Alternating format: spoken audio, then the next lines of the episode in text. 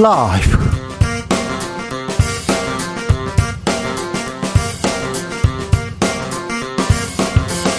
이천이십삼년 이월 구일 목요일입니다. 안녕하십니까, 주진우입니다. 선거제도 개혁 없이 정치개혁 없다. 김진표 국회의장이 삼월 말까지 선거법 개정하겠다고 밝혔습니다. 역대 정권마다 선거제도 개혁하자 이렇게 말하는데요, 번번이 무산됐습니다. 이번에는 가능할까요? 개헌이 마지막 소명이라는 김진표 국회의장에게 직접 들어보겠습니다. 아무 말도 안 하면 아무 일도 안 일어날 것이다. 안철수 후보를 향한 이진복 정무수석의 발언, 논란 커집니다.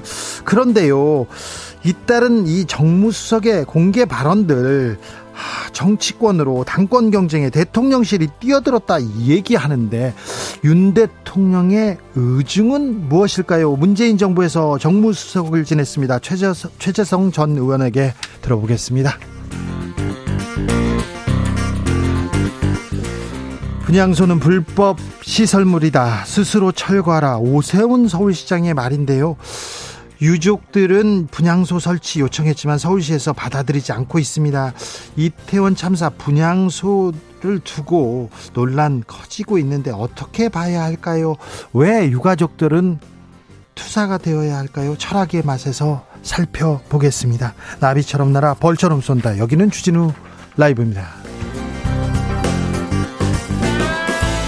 오늘도 자중차에 겸손하고 진정성 있게 여러분과 함께 하겠습니다. 블루존이라는 말 들어보셨습니까? 블루존, 백세 이상 장수하는 사람들이 많이 거주하는 지역 말하는데요. 이탈리아의 사르데니아, 그리고 일본의 오키나와, 그리스의 이카리아 등지들이 블루존에 속합니다. 그런데 블루존에 사는 사람들은요, 공통적으로 귀리 많이 먹는 데입니다. 퀴노아, 현미, 통곡물을 많이 먹는다고 하고요. 어, 아보카도, 콩, 마늘, 토마토, 올리브유 즐겨 먹는다고 하는데요. 아무튼 어, 건강하게 오래오래 젊게 잘 살아야 되는데, 자, 내가 이 음식 먹어봤더니 참 이거 효과 있더라, 그거 알려주십시오. 네, 밤마다 소주 두 병 먹었더니 나는 건강에 좋은 것 같아, 그런 건 안 됩니다. 그런 건 말고, 참 이거 먹었더니 아침에 사과, 이런 거 있잖아요. 아, 저는 점심 때 땅콩 먹었어요, 이게 좋은 것 같아요. 나만의 비밀 음식이 있으면 좀 공유해 주세요. 여러분의 지혜를 한번 들어보겠습니다. 샵 구칠삼공, 짧은 문자 오십 원, 긴 문자는 백 원이고요 콩으로 보내시면 무료입니다. 소주 안 됩니다. 네, 술은 안 되고요. 그럼 주진우 라이브 시작하겠습니다.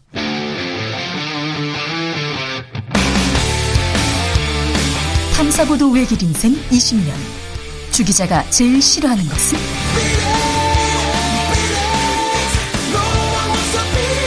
이 세상에서 비리와 부리가 사라지는 그날까지, 오늘도 흔들림 없이 주진우 라이브와 함께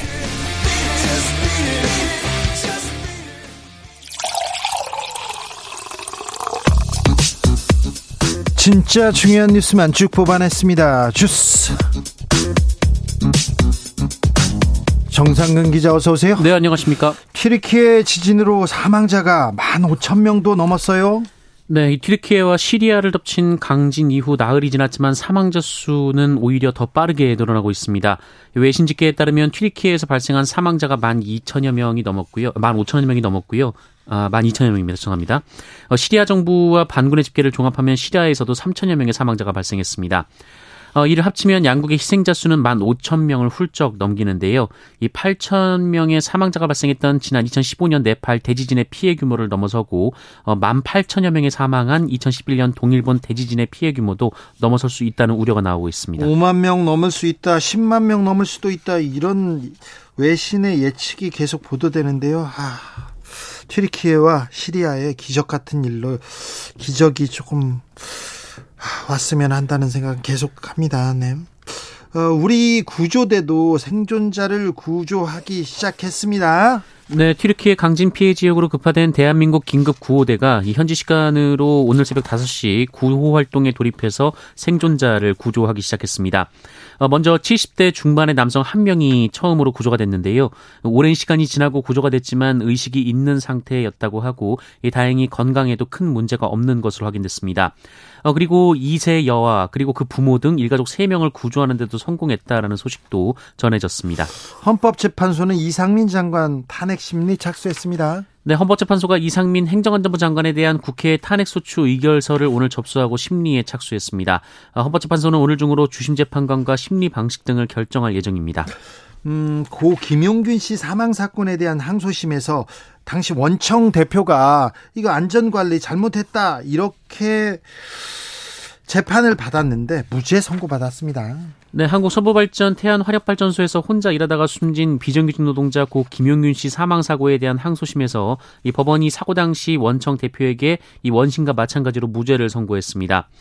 어, 대전지법은 한국서부발전 전 대표 김병숙 씨에게 무죄를 선고하고 하청업체 대표였던 백남호 씨에게는 일 심보다 감형된 금고 일 년의 집행유예 이 년을 선고했습니다. 곽상도 전 의원의 아들 오십억 퇴직금 무죄 판결에 대한 논란 이어집니다. 네, 뭐 성향을 막론하고 언론이 일제히 비판을 쏟아냈습니다. 조선일보에서도 크게 비판을 하더라고요. 이게 사회 정의를 반하고 있다 이렇게 말입니다. 네, 사설을 냈는데요. 이 법원이 너무 소극적으로 법리를 적용했다는 의문을 제기하지 않을 수 없다라면서 이런 논리라면 이해관계자가 권력자 자녀를 취업시켜서 금품을 제공해도 이 구체적인 청탁이나 알선 행위가 없으면 법으로 단죄할 길이 없다라고 비판했습니다. 거의 모든 언론에서 합법적 뇌물 받는 법이다. 뇌물 처벌 못하게 길을 열어줬다. 이런 어, 비판의 글 쏟아졌어요. 네, 국민의힘 소속의 이현주 전 의원은 검찰을 비판하기도 했는데요. 이 추상 같아야 할 사법정의가 이 검찰 수사나 판결이나 어찌 이 모양인가라면서 어, 검찰이 야당 수사하듯 수사나 공소유지를 열심히 안 한 건가라고 비판했습니다. 어, 조국 전 법무부 장관 관련 판결과 많이 비교가 되기도 했는데요. 이 며칠 전 다른 재판부는 조국 전 장관에 대해 유죄 판결을 내리면서 이 조국 전 장관의 딸이 받았던 육백만 원의 장학금은 결과적으로 부모에게 이득이 된다며 유죄를 선고한 바 있었습니다. 네. 어, 이번 재판부는 곽상도 의원의 아들의 경우 곽상도 의원과 경제적으로 독립해 있다면서 무죄를 선고했습니다. 도대체 수사를 어떻게 한 것인가? 오십억 클럽 수사 제대로 한 것인가? 사실상 물 건너가지 않았나? 이런 지적 계속 나옵니다. 그런데 이렇게 사회 정의에 반하는 판결 누가 납득하겠습니까? 국민들이 어떻게 보겠습니까? 이준철 부상, 부장판사님, 이 뇌물죄 어떻게 처벌하란 말입니까? 여러 숙제를 남겨주는 판결입니다. 네, 두고두고 논란이 될 판결이 될 것 같습니다. 이준철 부장판사님, 아, 우리나라 경제 전망 암울합니다. 케이디아이가 성장률 전망치 낮췄어요. 네, 국책연구원인 한국개발연구원이 올해 한국 경제가 상반기에 둔화폭이 심화될 것으로 전망하면서 상반기 성장률 전망치를 일 점 사 퍼센트에서 일 점 일 퍼센트로 내렸습니다. 일 점 사 퍼센트도 낮은데 일 점 일로 많이 내렸습니다. 아무래도 상반기 매우 어려울 것 같아요. 소비지표는 어떻습니까? 네, 지난해 사 분기 전국 열두 개 시도에서 소비가 감소한 것으로 나타났습니다. 이 통계청에 따르면 지난해 사 분기 전국 소비 소매 판매지수가 전년 동기 대비 일 점 팔 퍼센트 하락했다고 합니다. 그런데요, 택시요금, 공공요금 계속 올랐지 않습니까? 특별히 택시요금이 오르면서 자영업자들이 더 어려워졌다 이런 얘기는 계속 나옵니다.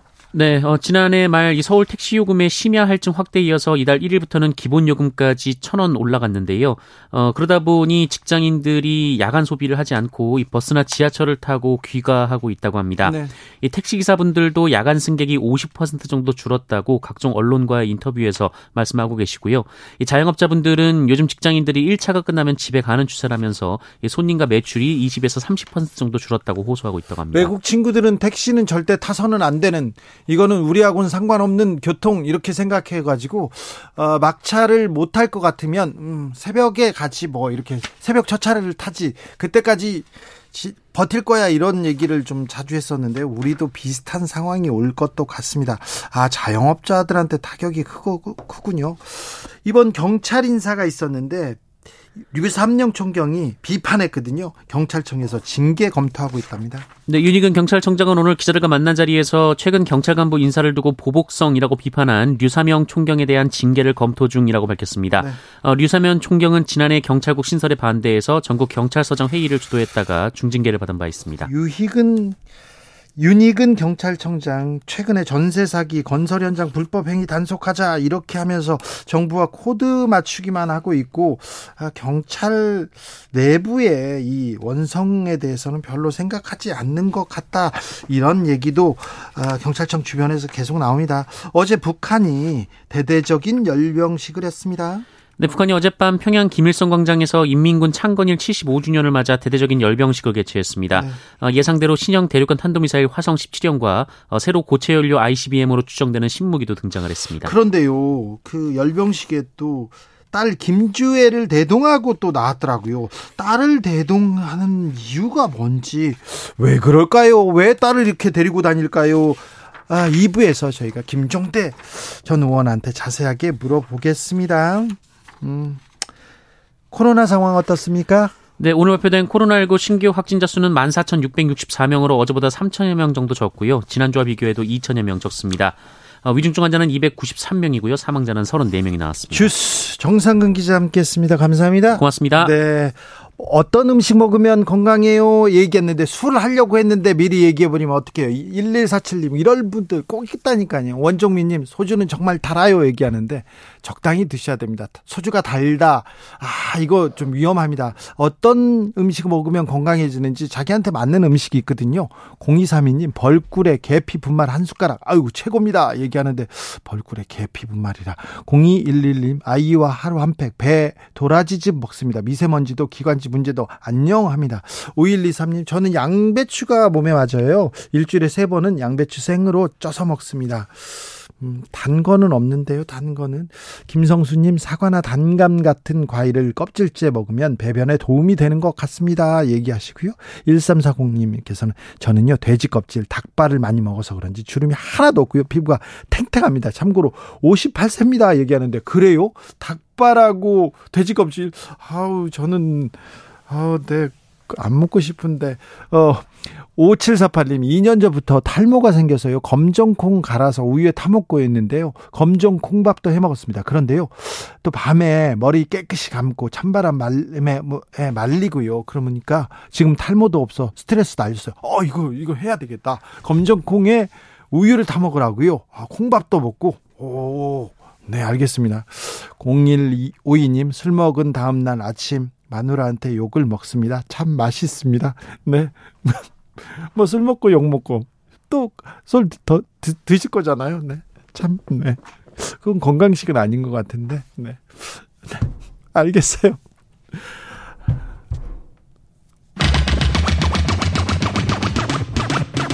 주진우 라이브.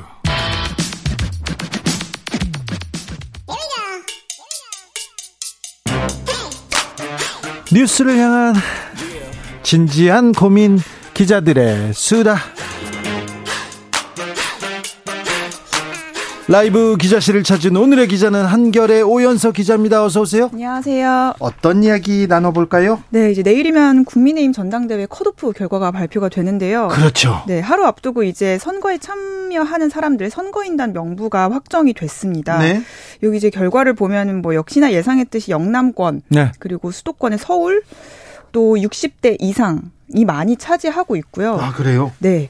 뭐 당연한 결과일 수도 있겠지만 좀 이제 의외인 거는 이준석 대표 이후에 이제 오십만 명 이상이 넘는 그 당원들이 들어왔다고 하잖아요. 그런데 영남 지역이 삼십구 점 육칠 퍼센트니까 어우, 많네요. 네. 압도적인데 이것도 사실은 이 년 전보다는 떨어진 수치라고 합니다. 그래요? 대신에 수도권이 좀 늘었고 어 이제 십 대 당원들도 생기고 하다 보니까 이공삼공의 당원 수치도 많이 늘었다고 합니다. 이공삼공의 수치는 어느 정도 됩니까?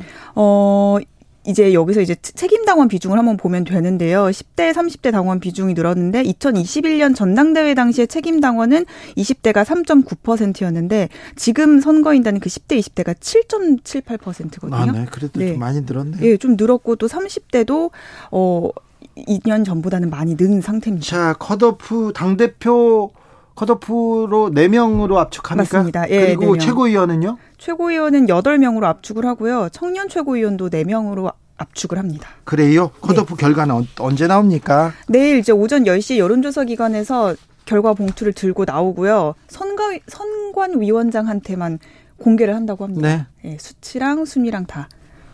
예. 알겠습니다. 네. 네. 다음으로 만나볼 이야기는요? 네, 이제 전당대회 컷오프 내일 결과 어느 부분을 좀 집중해서 보면 재밌을지를 좀 정리를 해봤는데요.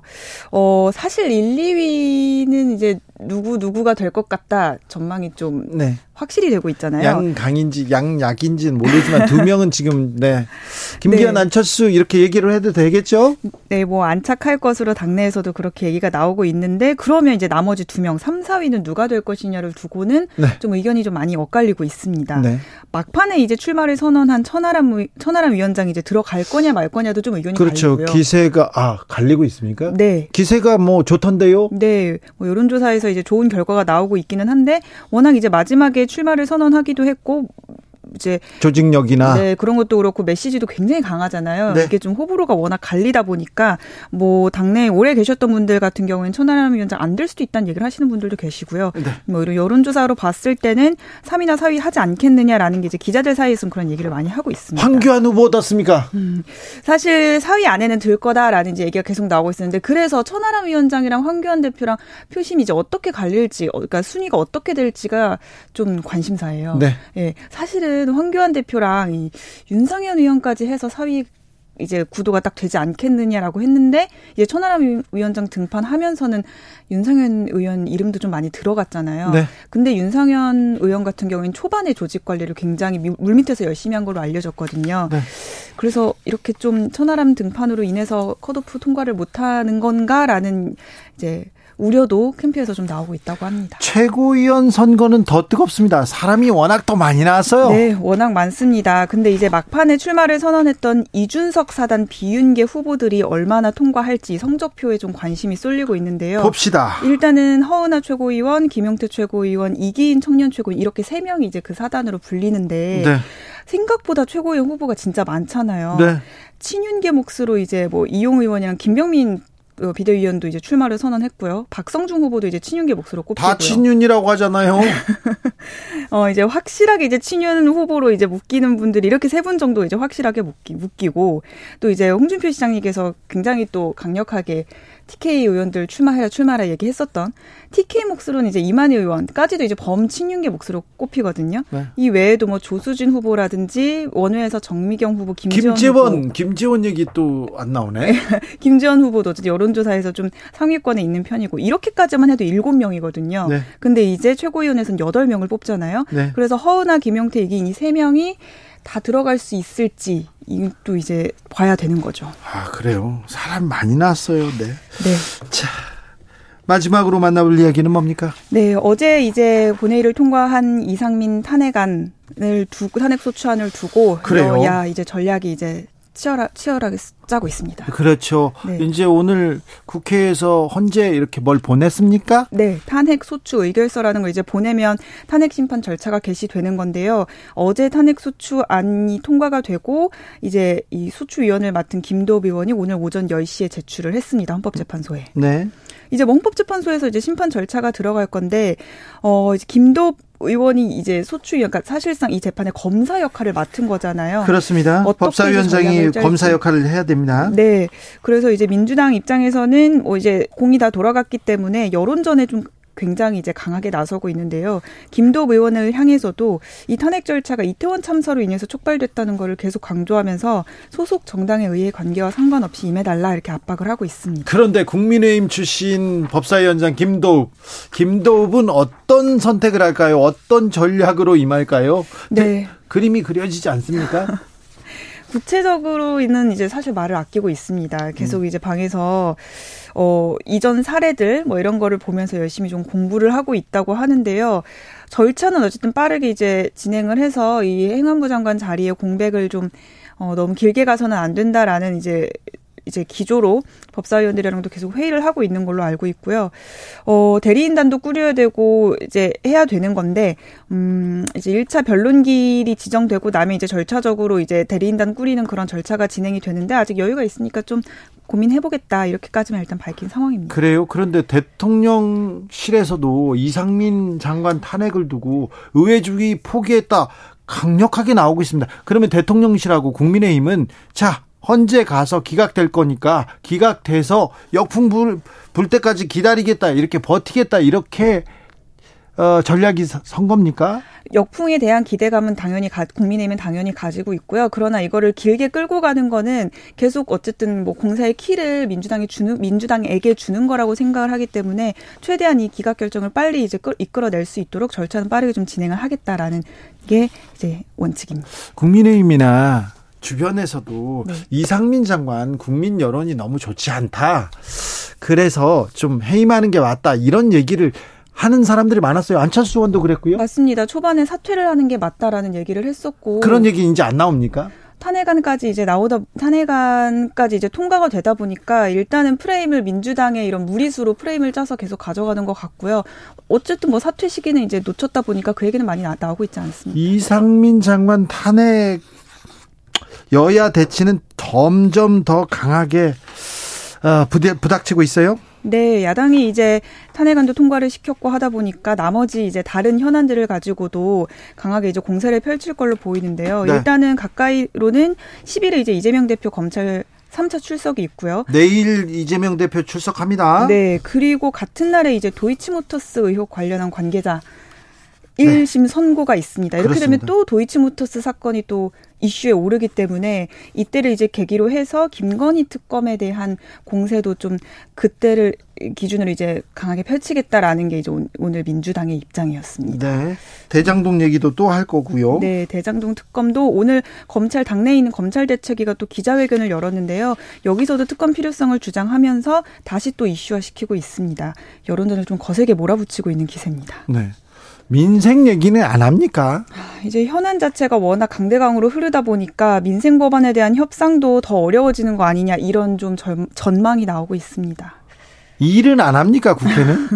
그러니까요. 사실 일몰법안 관련해서 연말부터 계속 협상을 하다가 결국 못했는데 또 뭐 최근에 여야 원내대표끼리 만난 게 여가부 폐지 얘기를 아직도 하고 있잖아요. 예. 그것도 아직 결론을 못 봤는데 어, 예산안 협상하면서 이제 여야가 좀 합의를 봤던 법안들에 대해서 처리하자고 협의체도 꾸린 상황인데 역시나 그 안에서는 이견만 확인을 하고 있고 뭐 제대로 된 협상은 진행이 되고 있지 않는 것 같습니다. 그러니까 강대강 대치 이렇게 얘기. 하면서 지금 다 뭐 음, 도이치모터스 주가 조작 그다음에 대장동 얘기하고 그리고 이상민 탄핵 얘기하면서 아, 민생 법안들은 또 잠자고 있네요. 이 일을 어떻게 해야 되는 건지 선거제도 개혁은 할 건지 정치 개혁은 할 건지 그런 얘기 안 하죠, 국회의원들. 선거제도 개혁도 조금 연초에 대통령이 꺼냈을 때보다는 좀 목소리가 많이 들어간 상황이고요. 그리고 이제 다음 주부터 합동연설회 하면서 전당대회 레이스가 본격적으로 펼쳐지잖아요. 네. 더더욱이 이제 민생이나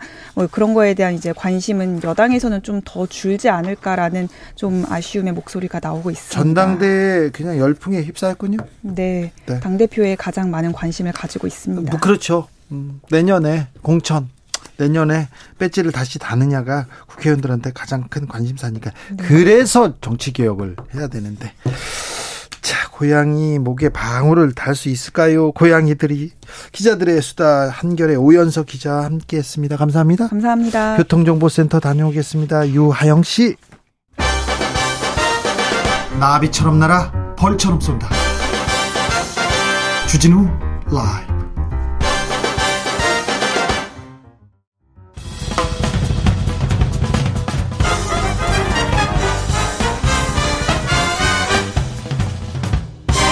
훅 인터뷰 모두를 위한 모두를 향한 모두의 궁금증 훅 인터뷰 선거제도 개편 개헌 이게 마지막 소명이라고 생각한다. 대한민국 정치개혁을 위해서는 선거제도 개편 개헌 반드시 필요하다 이렇게 주장한 김진표 국회의장이 있습니다. 삼월 중에는 선거제도 개혁하겠다 이렇게 의지를 밝히면서 선거법 개정 논의가 급물살 타고 있는데요. 그런데요 선거제도 개혁하겠다 역대 정치권에서 얘기하지 않은 사람들이 없어요. 근데 번번이 자초됐습니다. 이번에는 성공해야 되는데 과연 성공적으로 마무리할 수 있을까요? 대한민국 입법부의 수장 김진표 국회의장 직접 모셨습니다. 어서 오십시오. 네, 감사합니다. 네, 의장님 잘 계시죠? 네. 네. 바쁘시죠? 예. 무슨 일로 바쁘십니까, 의장님? 주로 성, 요즘은 선거제 개편에 집중하고 있습니다. 네, 그렇습니까? 자, 정치 개혁해야 됩니다. 네. 정치 개혁을 위해선 선거제도 바꿔야죠. 개혁해야죠. 그렇습니다. 그런데요, 음, 바꿀 수 있을까 모르겠어요. 여야 정치가 사라졌다, 협치가 사라졌다. 음. 여야가 선거제도를 바꾸기 위해서 머리를 맞대고 이렇게 고민할 수 있을까요? 지금 이제 국회의원들이 저 지역에 가보면요. 네. 대부분의 국민들이 하는 말이 꼭 있, 공통된 말이 하나 있습니다. 네. 제발 쓸데없는 싸움 좀 그만해라. 그렇죠. 싸움 좀 그만해야죠. 어. 일해야죠. 근데 이제 정치라는 게 원래 싸우는 것이 어떻게 보면 당연히 따라오는 거거든요. 네. 그런데 싸우더라도 국민을 위해서 싸워야 그렇죠. 하고. 네. 그리고 싸우는 것이 명분이 있어야 되는데. 그렇죠. 지금 보면 정치권이 대부분의 싸움이 자기들을 위해서 싸워요. 예. 그게 뭐냐 하면 이제 선거제 때문에 결국 그렇다는 게 전문가들의 분석이고 평가하고 네. 국민들도 그렇게 이제 인식하기 시작하셨는데 네. 지금 선거제도라는 게 이백오십삼 명의 지역구와 사십칠 명의 비례대표. 네. 근데 이백오십삼 명의 지역구가 소선거구 제도군요. 네. 한 표만 이기면 당선입니다. 예. 그러니까 수단 방법 안 가리고 어 한 표 이제 한 명 한 명 한 표라도 이기려고 싸우다 보니까 네. 이게 결과는 늘 양대 거대 정당 거대 양대 정당 제도가 만들어지게 되고 예. 그렇게 되면 사표가 최근 네 번의 선거에 따르는 사표가 사십팔 점 오 퍼센트나 됩니다. 네. 그러니까 국민이 투표 헌거하고 예. 선거의 결과가 안 맞는 거예요. 민심하고 지금 그 정치권하고 이게 달라요. 안 맞는 그러니까. 거죠. 예. 그러니까 이게 시작부터 왜곡이 되니까. 예. 정치인들이 국민의 뜻을 존중하는 게 아니라 자기 지지자들만 존중하려고 그래요. 그렇죠. 그러다 보니까 소위 네. 진영 정치, 네. 소위 팬덤 정치의 폐해가 집중적으로 나타나가지고 네. 에, 여기에 이제 오 년 단임제 권력구조하고 결합이 되니까 네. 오 년만 버티면 된다. 네. 그러면 여당이나 야당이나 서로 대화 타협하는 것보다는 서로 강렬하게 싸워가지고 자기 지지층 지지만 받으면 된다. 그렇죠. 이러니까 선거가 극한 대립으로 가요, 정치가요. 네. 그래서 이 선거제도 가지고는 우리 정치가 절대로 우리 대한민국을 선진국으로 가는 그런 국정 운영을 할 수가 없다. 그렇죠. 그래서 이제 바꾸자는 건데. 바꿔야죠. 적대적인 정치 음. 바꿔야죠. 진영 정치도 바꿔야죠. 네. 지역구도 타파해야죠. 네. 승자 독식도 깨야죠. 그렇습니다. 근데 네. 국민들은 다 그러자는데 정치인들, 특별히 국회의원들이 알았다 얘기해놓고 또 선거 때만 되면 또 조용히 지나가잖아요. 네, 그런데 이제 그동안은 그랬어요. 네, 그동안 그랬어요. 네, 제가 그 왜 그랬을까를 정치를 한 이십 년 하면서 네. 제가 관찰하고 느끼고 판단한 거는 선거 제도가요. 네. 어, 여러 가지 대안 중에서 선택하고 그걸 조합을 하는 것인데 네. 굉장히 복잡하고 어렵습니다. 예. 그러니까 국회의원들이 맨날 바쁘다 바쁘다 하니까 이 복잡한 선거제도를 제가 보기에는 지금 선거법 가지고 시험 보면요. 네. 오십 점 이상 맞을 국회의원이 십 퍼센트도 안 됩니다. 아, 모르고 지금, 지금 국회의원 모릅니다, 대부분이. 네. 그러니까 어떻게 하냐면 다들 양 정당이 다 지도부에다 위임합니다. 네. 근데 이제 지도부는 맨날 이 극한 대립의 정치 구조화에서 매일매일 일어나는 현안 해결하기 바쁘니까 복잡하고 어려운 건 지도부도 모르긴 마찬가지니까 예. 자꾸 뒤로 미루거든요. 네. 그 여태까지 선거 한 한 달 정도 될 때까지도 제대로 협상 한번 못하고 그냥 미뤄왔어요. 네.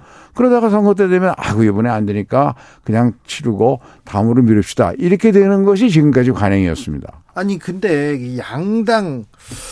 양당에 있는 사람들은 그런데 너무 많은 사표를 이렇게 발생하는데 이거 바꿔야 되는데 그런데요. 네. 어제도 이상민 행안부 장관 탄핵을 놓고 여야가 크게 충돌했지 않습니까? 네.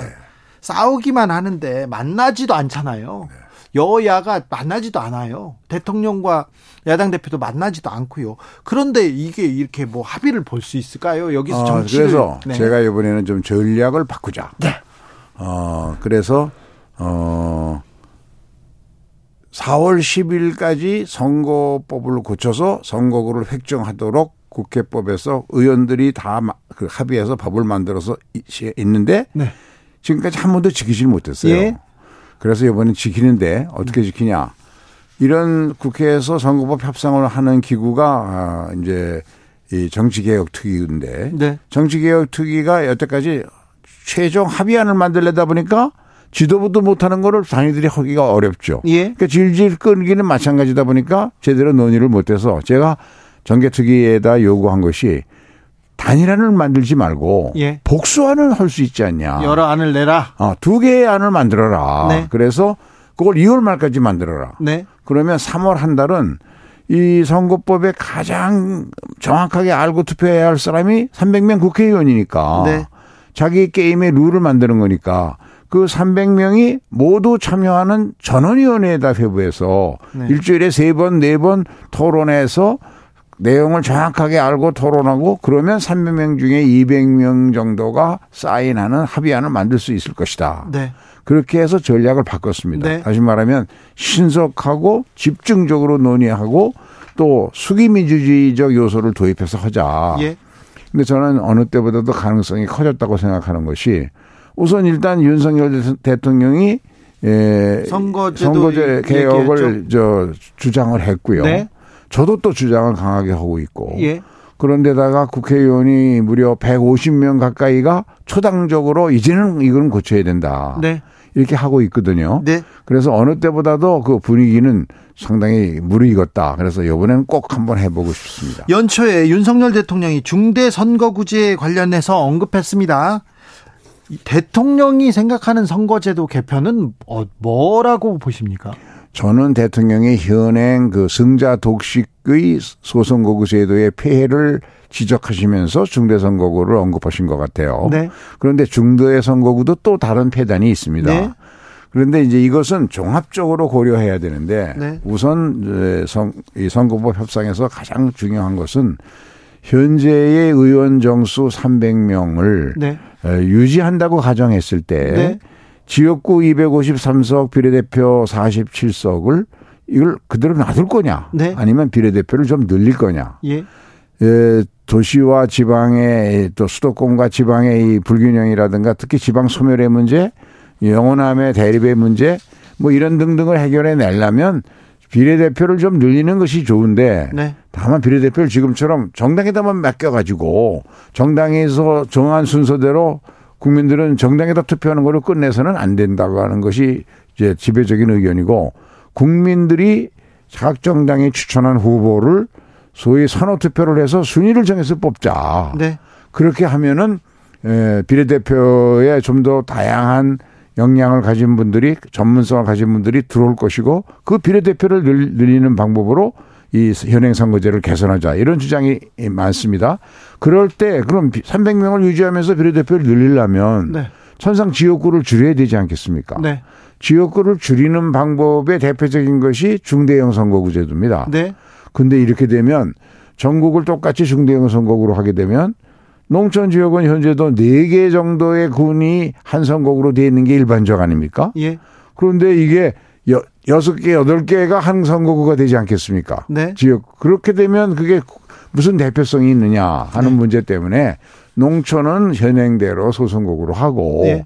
도시는 중대형 선거구로 하면 어떠냐 해서 도농복합형 선거제도 이런 것들이 함께 논의되고 있습니다. 네. 그런데 이제 이게 힘드니까 네. 비례대표를 좀 늘리는데 지역구 줄이는 것 때문에 합의가 안 될 테니 네. 국회 정수를 한 삼십 명만 늘리자. 국회의원 정수를. 그런데 국회의원 정수를 늘린다. 여기에는요.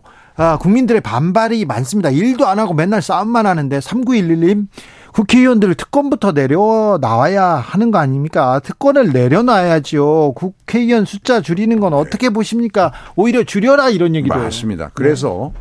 이제 이제 정, 세계적으로 보면 네. 우리 국회의원 정수는 좀 적은 편에 속하긴 합니다. 네. 그런데 우리가 국회가 어, 공적 기관 중에 가장 불신율이 높거든요. 네. 그래서 지금 늘릴 수 있는 여건은 아닙니다. 그런데 이제 그래서 그 늘리자는 주장을 하는 의원들은 네. 그 대신 국회의원의 소위 세비, 네. 인건비 예산을 동결하는 법을 통과시켜서 삼백 명이 받을 돈으로 삼백삼십 명이 나눠서 받으면 되지 않냐. 아. 그러면 오 년간은 적어도 그렇게 해서 국민들이 됐다 할 정도의 일을 한번 해보자 그런 네. 주장들을 하시는 거죠. 네. 국회의원 인건비는 동결하고 예산은 동결하고 그 대신 의원수를 늘리자 네. 이 대안을 내놓은 거네요. 저는요 국회의원 의원수를 늘리는 거는 찬성인데 임금은 삭감하는 게 맞다고 봅니다. 네. 우리나라 국회의원처럼 특권이 많은 그리고 또 혜택을 많이 받는 국회의원이 없는 것 같아요. 어, 저기 박지원 전 원장한테 네. 물어봤어요. 네. 원장님, 의원할 때가 좋았어요? 장관할 때 좋았어요? 대통령 수석할 때가 좋았어? 비서실장 할 때는 이인자였잖아. 그랬는데 국회의원이 제일 좋았어? 얘기하더라고요. 그러니까 어, 의원들이 특권은 있는데 일은 안 한다 이런 게 있기 때문에 조금 어, 국회의원들이 좀 특권을 내려놓는 이런 이런 자세를 먼저 보여야 되는데요. 지금까지 이제 많이 노력을 해왔는데요. 예. 국회 안에서도 네. 그 국회 운영 개선 특별위원회를 만들어 가지고 그 부분을 네. 논의하고 있으니까 네. 만일 선거제 개편을 하게 되면 그 문제도 한꺼번에 개선안이 네. 만들어져야 됩니다. 네. 어, 중대 선거구제를 대통령이 얘기하자마자 그 민주당에서는 음. 소선구제의 폐는 공감하지만 해법이 될 수 없다 이러면서 사실상 반대 나눠먹기다 이렇게 얘기합니다. 아, 공일삼이 님께서 중대선거구제를 바꾼다고 해결될 일 아닙니다. 그보다는 정당 내 공천을 탑다운 방식에서 오픈 프라이머리 같은 방식으로 좀 바꿔야 됩니다. 대표가 공천권을 잡고 있으니 대표 눈치만 보는 거 아닙니까 이런 얘기도 합니다.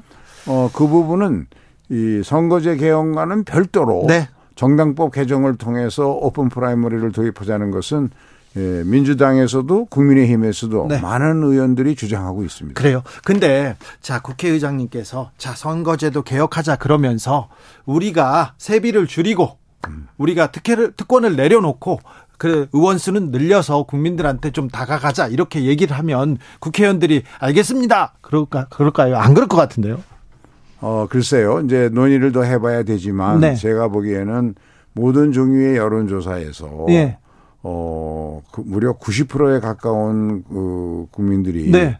선거제 바꿔야 된다고, 바꿔야 된다고 네. 합니다. 네. 이 극한 대립에서 싸움질만 하는 이 정치권 이거 바꾸려면 선거제 안 바꾸면 안 된다. 네. 그러면 어떻게 바꿀 것이냐. 네. 바꾸는 방법을 이제 선거제가 복잡하니까 이거를 이월 달에 정개특위에서 대안을 내놓고 삼월에 이제 전, 국회 전원위원회에서 공개회의를 계속 하다 보면 국민들도 잘 아실 거거든요. 그리고 지금도 어, 또 그런 공론화 조사를 통해서 그런 걸 또 논의에 반영하고 그렇게 해서 저는 이번에는 어, 그런 공감대를 만들어서 하게 되면 국회의원들이요. 지금까지는 어, 그냥 그냥 넘어갔지만 아마 내년 선거에서 이 선거법 개혁에 반대하고 자기가 지금 가지고 있는 기득권을 지키려고 하는데 안주하는 네. 그런 정치인이나 정치 세력은 네. 내년 사월에서 반드시 국민들한테 심판받을 겁니다. 그래야죠. 그런데요. 의장님 예전에는 특권을 내려놓겠습니다. 뭐 면책특권, 불법적 불체포 특권 다 내려놓겠습니다. 그런 얘기가 많았는데요. 요즘은 그런 목소리조차 나오지 않습니다. 정치권에서요. 국회의원들 그런 얘기 안 합니다. 음. 이제 그 문제는 어 오늘 그 주 기자님 말씀 주신 대로 네. 어 국회에서 그 국회 운영 개선 특위에서 계속 논의를 하고 있는데 네. 여야가 합의안을 만들 때는 네. 선거법에 합의안을 만들 때는 특권 내려놓기도 함께 가야 될 겁니다. 그렇죠. 음. 아니 그런데 정치가 사라졌다, 뭐 협치도 없다. 그리고 뭐 개혁하겠다, 쇄신하겠다 이런 목소리조차 없다 이런 얘기가 계속 있는데 정치권이 잘 할 수 있을까요? 예산안 처리도 안 하고 다른 일도 안 하고 맨날 싸우기만 하던데 할 수 있습니까? 네, 할 수 있도록 만드는 것이 제 직 임무죠. 네. 그래서 이제 어, 전략도 바꾸고 네. 다만 여건이 많이 좋아져서 네. 적어도 선거법 개정은 그리고 선거법 개정 안 할 수가 없습니다. 그래요. 해야죠. 왜냐하면 저 위성정당을 만든 이 제도를 그대로 선거를 또 할 수는 없지 그렇죠. 않습니까? 네. 그러니까 선거법을 고치는데 어떻게 네. 하면 대화와 타협의 정치, 그 싸우더라도 국민을 위해서 싸우는 그런 정치, 이런 정치를 어떻게 만들어내느냐. 네. 그래서 그거에 대한 공감대를 지금 만들어가고 있는 거고요. 네. 저는 이제는 아까 말씀드린 대로 네. 국민들이 다 알고 있기 때문에 네. 이 자기의 그 기득권 지키려고 또 선거법 개정에 반대하고 정치개혁에 반대하는 정치인, 정치 세력은 네. 예, 다음 선거에서 굉장히 비판받으리라고 생각합니다. 알겠습니다. 오영환님께서 국회의원 무보수 명예직으로 하세요 얘기하는데 무보수 명예직으로 하면 좋은 사람들이 꼭 꼭 음, 정치를 해야겠다는 사람들이 할 수도 있다는 생각합니다. 김강성님도 봉사직으로 국회의원 바꿔야 됩니다. 이런 얘기합니다. 국회의원 특권 내려놓자, 세비 줄이자. 의장님 이렇게 주장하십니까? 저도 공감합니다. 그렇습니까? 의장님이 이렇게 입장을 내면 다른 분들도 다 동의하실까요? 제가 보기에는 대다수 의원들은 다 동의하리라고 생각합니다. 그런데 지금까지 그런 주장을 하고 이것이 실천으로 옮겨진 게 적지 않느냐는 그렇죠. 것 때문에 안 됐잖아요. 그래서 저는 입법으로 하자는 것이죠. 그렇죠. 법으로. 아예 음. 취지가 명확하고 국민들의 뜻이 확실하니 아예 입법을 해서 이렇게 가겠다. 그렇습니다. 지금까지는 선거 때 코앞에 와서 바꾸려다가 못 바꿨는데 이번에는 김진표가 아예 그냥 못을 박아서 이렇게 만들어 놓겠다 이거죠. 그리고 좀 미리 하자는 것이죠. 미리 해놓자. 네. 그래서 거스를 수 없게. 네. 그게 작전이군요. 네, 알겠습니다. 그런데요. 음, 이상호님께서 결국 일본처럼 내각제로 가려는 거 아닙니까? 이렇게 물어봅니다. 내각제는 야, 모든 종류의 여론조사를 해보면 어, 국민들이 동일하지 않으세요. 그래요. 두 가지 이유가 있다고 봅니다. 하나는 어, 삼십칠 년 전에 만든 현행 헌법이 네. 그 독재 정권에 저항해서 우리나라의 대통령을 내 손으로 뽑는다는 그런 국민적 자긍심을 만족시켜준 측면이 있거든요. 네. 그리고 그게 이제 한 가지 이유고 또 하나는 국회에 대한 불신이 워낙 높지 않습니까? 네. 그래서 현재로서는 의원내각제는 그 일부 전문가, 네. 아, 일부 정치학자들이나 정치, 일부 정치인들, 전문가들을 제외하고는 이건 실현 불가능하다. 예. 그래서 저는, 어, 이제 이 사 년 중임제 정도, 오 년 단임제가 갖고 있는 피해가 너무 크게 나타나니까 예. 대통령제를 하되 사 년 중임제로 가는데 우리 대통령제도가 갖고 있는 가장 큰 문제는 세계에서 유례가 없을 정도로 권한이 대통령에게 집중되어 있거든요. 네. 이거를 행정부 안에서도 총리를 통해서 견제와 균형이 들어가게 하고 네. 그러기 위해서는 총리를 뽑을 때 지금처럼 대통령이 백 퍼센트 권한을 행사하지 말고 네. 국회가 두 명을 추천해서 대통령이 선택한다든지 아니면 거꾸로 대통령이 두 명을 추천해서 국회가 선, 선출한다든지 이렇게 하면 총리가 지금까지의 총리들과는 달리 법에 규정된 자기 권한을 행사하지 않겠습니까? 네. 그렇게 하면 좀 더 많은 다양한 인재들이 내각에 들어올 거고 행정부에 들어갈 거니까 우리가 선진국으로 가기 위해서 꼭 필요한 이런 창의성과 다양성을 살려주는 그런 정부 운영이 좀 도움되지 않겠냐 하는 게 하나고요. 네. 그다음에 이제 국회가 국민의 신뢰를 받도록 그 선거제도를 통해서 좋은 인재들이 들어오게 하고 그다음에 입법권 입법권을 좀 제대로 발휘되게 해야 되는데 제일 문제가 예산 심의하는 거하고 조약 체결에 대해서 현재는 국회가 전혀 무능하거든요. 네. 이것을 좀 강화하게 되면 저는 그 정도만 가지고 개헌을 하면 국민의 공감을 얻을 수 있다고 생각합니다. 선거제도 개편해야 되고요. 선거개혁, 정치개혁해야 되고 개헌까지 이렇게 이어져야 된다고 보십니까? 저는 그렇습니다. 네. 그래서 그 개헌의 동력은 네. 이 선거법을 협상해서 선거법에서 성공하면 네. 여야 간에 신뢰도 생기고 자신감도 생겨서 네. 개헌을 할 수 있는데 다만 여기서 중요한 거는 역대 의장들이 다 개헌을 추진했는데 안 된 것은 네. 또 문재인 대통령은 개헌안까지 발의하지 않았습니까? 근데 노무현 대통령도 그랬고요. 그렇습니다. 그런데 안 된 것은 제가 보기에는 너무 많은 것을 하려다 보니까 안 됐습니다. 네. 물론 노무현 대통령은 원포인트 개헌도 주장했었는데 그때 네. 정치 세력 간의 이해관계 때문에 안 됐는데요. 그때는 선거가 너무 가까워서 어려움이 있었습니다. 네. 그래서 이제는 다음 대통령 선거가 좀 길고 하기 때문에 지금 선거법 협상에 성공하면 네. 그거를 가지고 어 최소 개헌 전략으로 가자. 네. 그러니까 조금이라도 하자. 네. 바꾸자. 아까, 아까 말씀드린 사 년 중임제하고 네. 그다음에 총리 임면에 국회에 개입하도록 하고 그런 정도만 해도 굉장히 진일보하는 것이다. 네. 아, 국회의원들의 특권, 국회의원들한테는 불만이 많은 것 같아요. 김, 신금, 근섭님께서는 일단 삼선 하면 한 번은 쉽시다 이렇게 하는데 우리나라 국회의원들 너무 오래 해요 이렇게 얘기하는 분들도 있습니다. 그런데 어, 아까 그 준연동형 비례대표제 위성정당 제도 이거 이거는 바꿔야 되는데 이건 어떻게 바꿔야 됩니까? 다, 이제 다양한 방법이 있는데요. 네. 어, 그 이천십구 년 선거 때 이 실패했던 이유가 네. 예, 우리 그 위성정당을 만들어낸 이유가 여러 가지 있지만 너무 어, 시간에 밀리니까 네. 어떤 선거법을 고칠 때는 그 각 정당이 좀 시뮬레이션도 해봐야 되거든요. 네. 그런데 그런 것들을 충분히 안 해봤어요. 안 해보고 어. 하다 보니까 이제 그렇게 됐는데 이렇게 무슨 일을 일을 너무 덤벙덤벙해서는 안 되고 예. 좀 치밀하게 해서. 하면은 위성정당은 막을 수 있도록 이번에 어떤 형태로든 선거법은 고쳐질 겁니다. 다양한 방법이 알겠습니다. 있습니다. 그런데 이 국회의원들이 자기네들 밖으로 자기네들은 지금 편한데 국회의원 되기만 하면 편하니까 이걸 바꿀까 선거제도 개혁하겠다 정치 개혁하겠다 의장님과 같이 이렇게 생각하는 국회의원들이 좀 있겠죠 많겠죠. 어, 초당적 정치개혁 모임에 우선 국회의원의 절반가량이 들어와 있으니까. 말은 그렇게 하죠. 근데 정작 안 바꾸려고 하잖아요. 아, 그런데 지금은 좀 달라졌습니다. 왜냐하면 다양한 여론조사에서 네. 어, 이 선거법 개정, 개헌이 필요하다는 응답률이 워낙 높게 나오기 때문에 네. 국민, 이제 국회의원들이 국민들로부터 그걸 피부로 느끼고 있거든요. 압박을 좀 해야 되겠네요, 국민들이. 네, 네 좀 바꾸라고. 네. 그런데요. 윤 대통령도 비슷한 시기에 선거제도 개편 얘기를 꺼냈습니다. 그런데 아, 만나보시면 대통령이 좀 의지가 있습니까? 제가 작년 팔월에 대통령이 초대해서 예. 국회의장단이 함께 예, 만난 적이 있습니다. 예.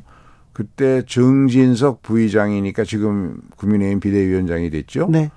그 같이들 가서 이야기를 이런저런 얘기를 나누었는데 어, 뭐, 국회의장단이 강하게 주장한 것도 아니고, 예. 어, 어떤 사람이 이제 의견을 한번 내니까. 네.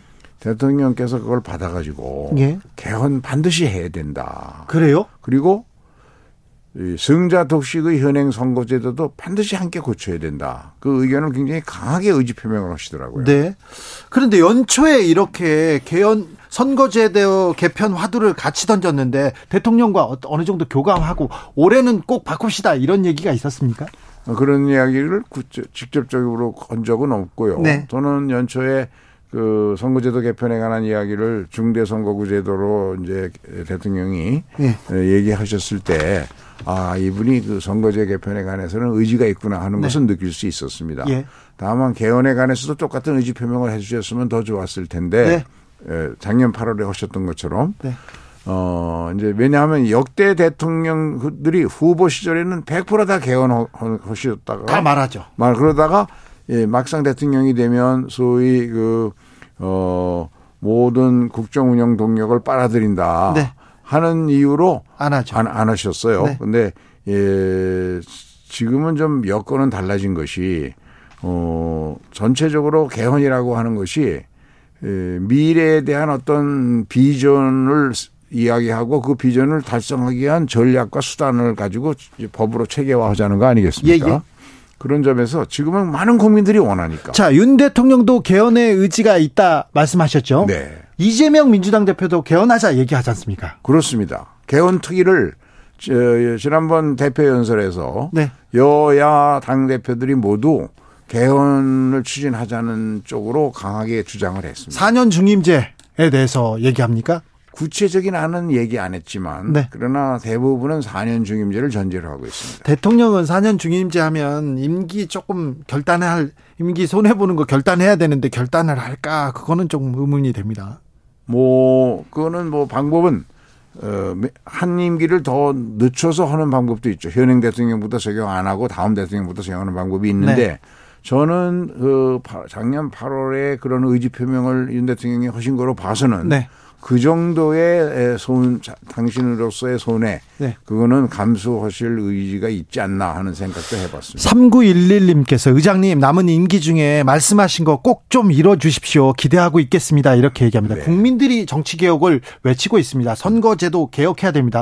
어, 여당도 야당도 다 동의하고 지금 국회의장이 의지가 있으면 이거 선거제도 개혁할 수 있고 정치제도도 나아집니까?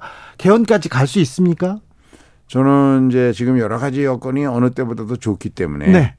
우리 주진우 기자님과 케이비에스에서만 강하게 주장해 주시면 더 힘을 받을 것 같습니다. 그런데 국회의원들이요. 정작 국회의원들이 또 도망갈 것 같아요. 어떻게 하죠? 그런 사람은 이제 내년 사월 총선에서 심판받게 해야죠. 그렇습니까? 네. 아, 자, 음, 여야를 다 이렇게 협치를, 정치를 좀 보여주세요. 네. 그, 그 국회가 이렇게 일하고 있구나. 개혁을 위해서 우리도 이렇게 나선다는 얘기를 좀 듣게 좀 만들어 주십시오. 의장님한테 기대가 큽니다. 감사합니다. 네. 고생이 많으신데 더 네. 고생해 주세요. 감사합니다. 네. 네. 김진표 국회의장과 말씀 나눴습니다.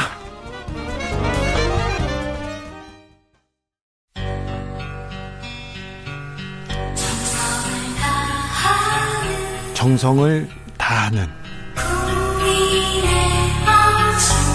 국민의 방송 케이비에스 주진우 라이브 그냥 그렇다고요.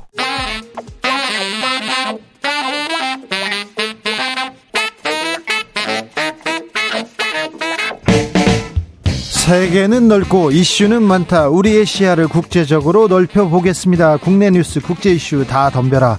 지금은 글로벌 시대. 국제적 토크의 세계로 들어가 보겠습니다. 군사 외교 안보 전문가 김종대 전 의원 어서 오세요. 안녕하십니까. 세계적인 평론 스케일 임상훈 인문결 연구소장 어서 오세요. 안녕하십니까. 팔 일 밤에 열병식이 있었습니다. 북한에서. 네. 밤에 열병식을 이렇게 하는데 왜 밤에 하냐고 물어봤더니 음. 탁현민 전 청와대 의전비서관한테 물어봤더니 네. 밤에 이렇게 이벤트를 하면요. 집중되고 어. 확실히 이 권위를 만들 수 있는 이 이벤트를 만들 수 있으면 집중되고 사람들한테 큰 효과를 만들 수 있다. 이런 얘기는 하더라고요. 근데 어렵대요. 음. 밤에 하는 게. 그런데 자, 밤에 열병식을 했습니다. 그런데 김정은 북한 국무위원장 또 딸을 김주애를 데리고 나왔습니다. 열병식에. 이게 무슨 의미입니까? 그러니까 옛날에 와다하루키인가요? 그 일본 학자가 얘기할 때 북한을 유격대 국가라고도 했고 극장 국가라고도 했거든요. 극장 국가. 네. 항상 북한이 연극이 많이 발전해 있고 또 그런 걸 통해서 하나의 어떤 스펙타클을 만들어 가지고 이렇게 어떤 그 선전선동하고 예, 선전선동하고 퍼포먼스라고 그러면서도 이제 김주 반복적인 등장이 이번에 곁들여지는 아니, 상황. 아니 뭐 군인들 만나는데 딸을 데리고 가요. 이게 뭐, 무슨 어, 말이에요? 사실은 군에 대해서는 굉장히 어떻게 보면 모욕이에요. 민주국가 모욕? 기준으로 봤을 때. 그러니까요. 그런데 이제 존귀한 자녀 저기 자제분이라고 했던 게 이번에는 존경하는 자제분으로 명칭이 바뀌었어요. 이거 좀 심하더라고 내가 보니까.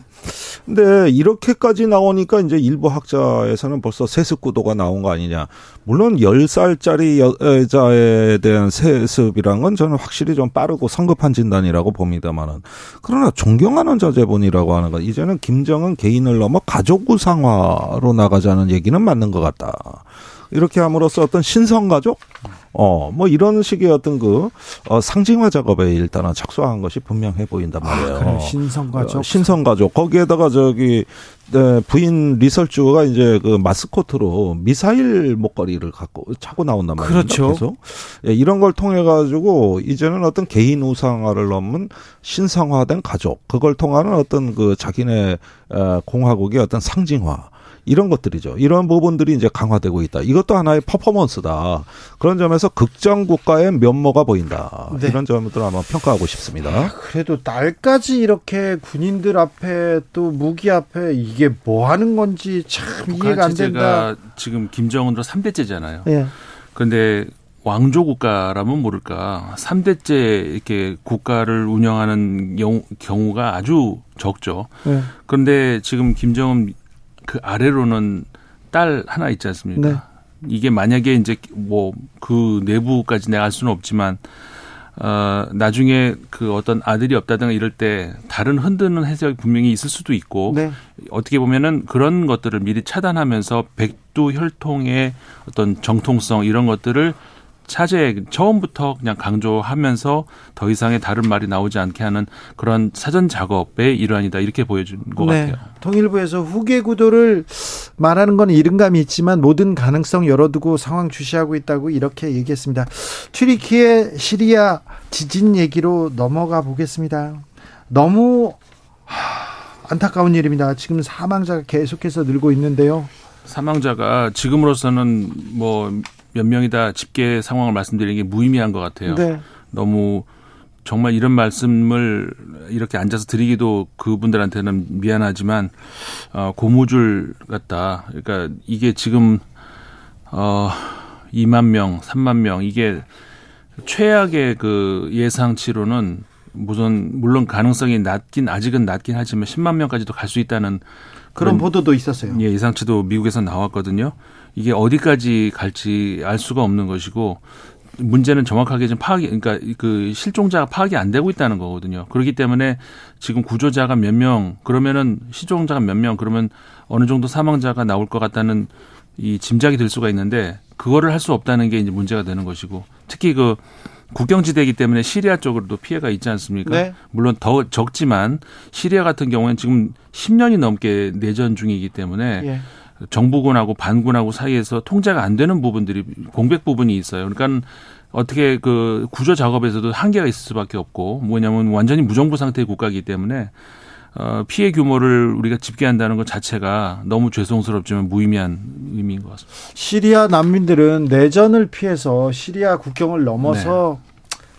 튀르키예로 왔는데 그 국경지대에서 참변을 당해서 다시 고향에 이렇게 돌아가는 모양새를 보는데 너무 슬픈 일이 있더라고요. 그런데 에르도안 대통령이 재해는 대비하는 것이 불가능하다 이렇게 얘기해서 터키 사람들, 튀르키예 사람들 그 전 세계를 공분케 했습니다.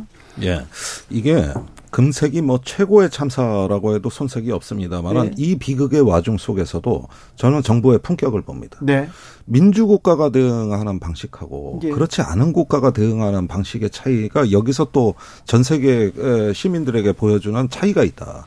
지금 터키는 뭐 지금 에르도안 대통령 시절에 그 군사 쿠데타를 겪고 나서 네. 끊임없는 어떤 그 저 야당에 대한 탄압이라든가 또 우리 유신 헌법 뺨치는 개헌 독재로 음, 가고 있어요. 예, 이런 거 오만 명 넘게 숙청했습니다. 네. 교사하고 군인들. 네. 그러는 가운데서 이제 그 어떤 민주공화정이 이제 유지되느냐 이런 부분들이 상상 논란이 됐고 그런 문제 때문에 이유 가입에서도 많은 어떤 허들이 있었어요. 그러는데 지금 튀르키예에서 이 대응하는 정부의 양상을 보면은 정확하게 우크라이나 전쟁하고 반대 양상으로 흐르고 있어요. 반대요? 우크라이나 전쟁은 트위터가 없었다라면 네.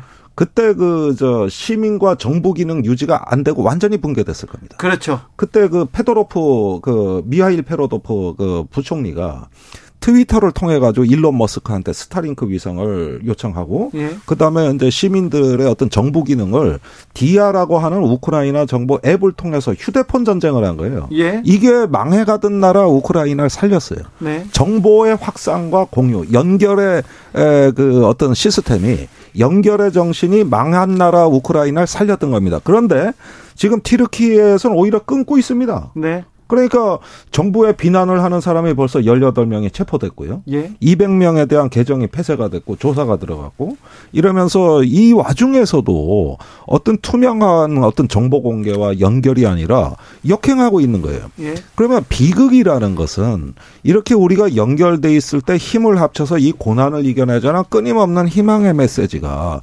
민주적으로 전파됨으로써 어떻게 보면은 작은 반딧불 같은 희망이라도 갖게 되는 겁니다. 그런데 지금 양상을 보면 석연치가 않다. 그리고 그동안에 세금도 지진세도 많이 겪고 또 여러 가지 어떤 구조 이런 어떤 걸 했는데 지금 튀르키예의 경우에는 국가 전체가 무너졌다 그러지만 이때 오히려 정부가 더 패닉 상태에 빠져 있는 거 아니냐는 예. 거예요. 이런 점에서 저는 우크라이나 전쟁과 튀르키예 지진 사태를 한번 비교를 해보시라. 네. 여기서도 국가의 품격이란 건 있는 거다. 일단은 한 사람이라도 더 살리겠다고 하는 결기와 또 시민 모두를 연결할 수 있는 이럴 때일수록 민주적 리더십이 필요한 절실한 순간입니다. 그런데 그렇죠. 지금 이런 점에서 대통령이. 그동안 에르도안 대통령이 그동안에 해왔던 많은 어떤 그 일방 통행식의 국정이 이런 데서도 드러나면 비극은 더 커진다는 거. 네. 이런 점 엄중하게 경고할 수밖에 없다고 봐요. 지금 무슨 말로도 위로가 안 되는 상황인데 재해는 대비하는 것 불가능하다 이렇게 얘기하는 무책임한 지도자, 무책임한 정치인. 어디서 본 것 같다 이런 생각도 드는데요. 네. 일공일칠 님 튀르키예 지진 소식 너무 안타깝습니다. 칠, 팔 년 전에 튀르키예 학생들 가르친 적이 있는데 그 학생들의 모국에 대한 너무나 큰 재해 일어나서 너무 가슴이 아파요. 뭐라도 돕고 싶고요. 성금 조금 보냈습니다. 우리도 좀 도와야 되는데 뭐라도 돕고 싶은데 그런 분들 많은데요. 어, 더블유에이치오에서 튀르키예 시리아 이 차 보건위기 더 위험하다. 지진보다 더 위험할 수도 있다 얘기합니다. 병원이 없고요. 물도 지금 문제입니다. 지진으로 인한 비, 부상뿐만 아니라 다른 보고, 보건상의 필요 이 대피소도 없고요. 음식도 없고요. 이거... 하, 어렵습니다. 거기다가 정부를 지원한다고 해서 정부를 도와, 보낸다고 해서 그 물품이 이 그 어려움을 겪 네, 어려움을 겪는 사람들한테 전달된다는 또 보장이 없어요. 시리아는 더더욱 그렇고요. 그게 사실은 문제거든요. 뭐 시리아 같은 경우도 지원 요청을 지금 시리아는 그 아까도 말씀드린 것처럼 내전 중인데 그 알라사드 대통령 같은 경우에 이제 유럽 어, 많은 국가들한테 제재를 받고 있거든요. 근데 그런 와중에도 지금 너무 상황이 열악하니까 유럽에다가도 지원 요청을 했습니다. 근데 이거 당연히 이제 유럽 국가들은 지원을 하겠다고 했죠. 그리고 많은 지금 육십오 개 국가가 총 아마 되죠. 그 지원을 하겠다고 했는데 문제가 이제 거기에 있는 거거든요. 그냥 막상 지원을 한다고 했을 때 제대로 전달이 되겠느냐는 것 그런 확신이 없는 거죠.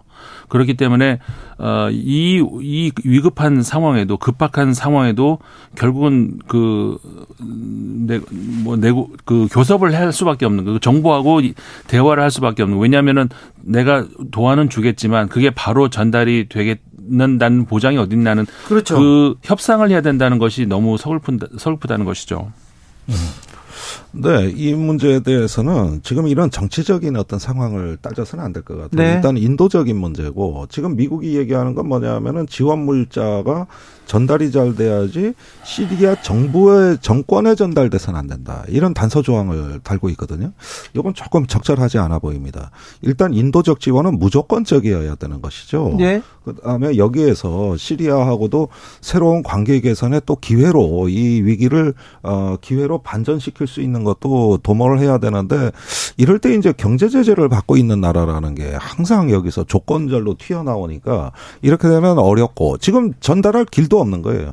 국경이 봉쇄돼 있으니까. 그런데 이런 점에서는 국제사회가 조금 더 적극적으로 나서야지 이런 식의 어떤 그 정치적인 논리를 들이대는 건 좀 적절치가 않아 보이고요. 네. 그다음에 튀르키예도 지금 마찬가지입니다. 어떻게 전달할 거냐 하는 문제인데 이 문제도 우크라이나 전쟁 때 나왔던 문제입니다. 작년 오월에 바이든 대통령이 오백억 달러 그 지원 법안에 우크라이나 서명할 때 공화당이 반대한 이유가 그거예요. 그 오백억 달러 중에 이백억 달러가 물자인데 전쟁터에 총포탄이 쏟아지는데 어떻게 전달할래? 그리고 너무 많다 이게. 이러고 우크라이나가 부패했는데 그게 공정하게 전달된다는 보장이 어딨냐. 이래가지고 공화당이 반대했던 거거든요. 네. 근데 지금 그 시비가 없습니다. 지금 그 십 개월이 지난 이 시점에 그 논쟁이 사라졌어요. 네. 그거는 어떤 그 전쟁 중에라도 민주적 통제가 되고 또 우버 택시가 가서 그 역할을 해줌으로써 이 문제를 해결한 겁니다. 그래요? 거기서 물류를 우크라이나 정부가 우버 택시한테 통째로 맡긴 거예요. 그러니까 지금 튀르키예도 정부 기능이 거의 무너져 있는 상태이기 때문에 이것을 정부가 꼭 한다 하는 부분도 있지만은 민간이 또 주도할 수도 있는 거니까 일단 인도적으로 네, 좀 도와야 되겠습니다. 예, 그러면 에서의 일단은 저기 어 제 생각에는 일단 현대 기술이라든가 네. 또 민간의 힘을 믿고 여기서 또 새로운 거버넌스가 만들어지는 거거든요. 그런 점에서는 좀 적극적이었으면 좋겠다. 그런데 지진 이후에 나오는 언론 보도 너무 자극적이고요. 너무 또 맥락이 없어요. 중요한 지점은 안 덮고 안 짚고 다른 부분만 자극적인 요소만 계속 쓰는 것 같아서 저는 그게 가슴이 아프더라고요. 그러니까 이제 언론의 기능 중에서 사실관계를 어, 해석을 하지 않고 그대로 전달을 해야 되는 어떤 그런 것이 있는데, 물론 이제 뭐 해설을 해야 되는 상황도 있습니다만은, 근데 이런 상황에서 참 그 어려움이 있는 것 같아요. 어, 그, 그, 그, 어떻게 보면은 그 감동적인 장면, 이런 것들을 전달함으로써 그 당연히 긍정적인 효과가 있긴 있겠죠. 그런데 우리 그 얼마 전에도 유사한 그런 얘기가 있었습니다만은 그 어떤 그 영상으로 보여지는 그 흔히 우리가 이제 포르노그래피라고 하면은 어떤 특정한 뭔가를 연상을 하게 되는데 꼭 그것만은 아니거든요. 그 자극적인 그러니까 내용 그 본질적인 내용과는 동떨어질 수도 있는 어떤 그런 것들을 가지고 그 어, 다른 영상을 통해서 어떤 그 왜곡시킬 수 있는 그런 가능성이 있는 이런 것들을 다 그렇게 지칭을 할 수 있는 건데 네. 그런 차원에서는 넓게 보았을 때는 결국 또 그렇게 그 우리가 얘기를 할 수밖에 없는 것 같아요. 이번 같은 경우도 어, 사실 그 정치인들은 그 터키 튀르키예 같은 경우 대선이 얼마 안 남았거든요. 네. 그 사람들이 생각이 좀 대선으로 가 있는 건 아닌가라는 그런 의심이 가는데 언론을 보면서도 이 사람들의 생각은 다른 데 있는 건 아닌가라는 그런 생각이 또 의심이 가게 합니다. 네. 아니 지금 팔천구백만 군인 중에 천삼백만 명이 이재민이 됐답니다. 네. 그러면은 뭐 이거는 저 국가 소멸의 위기예요. 지금 상황에서.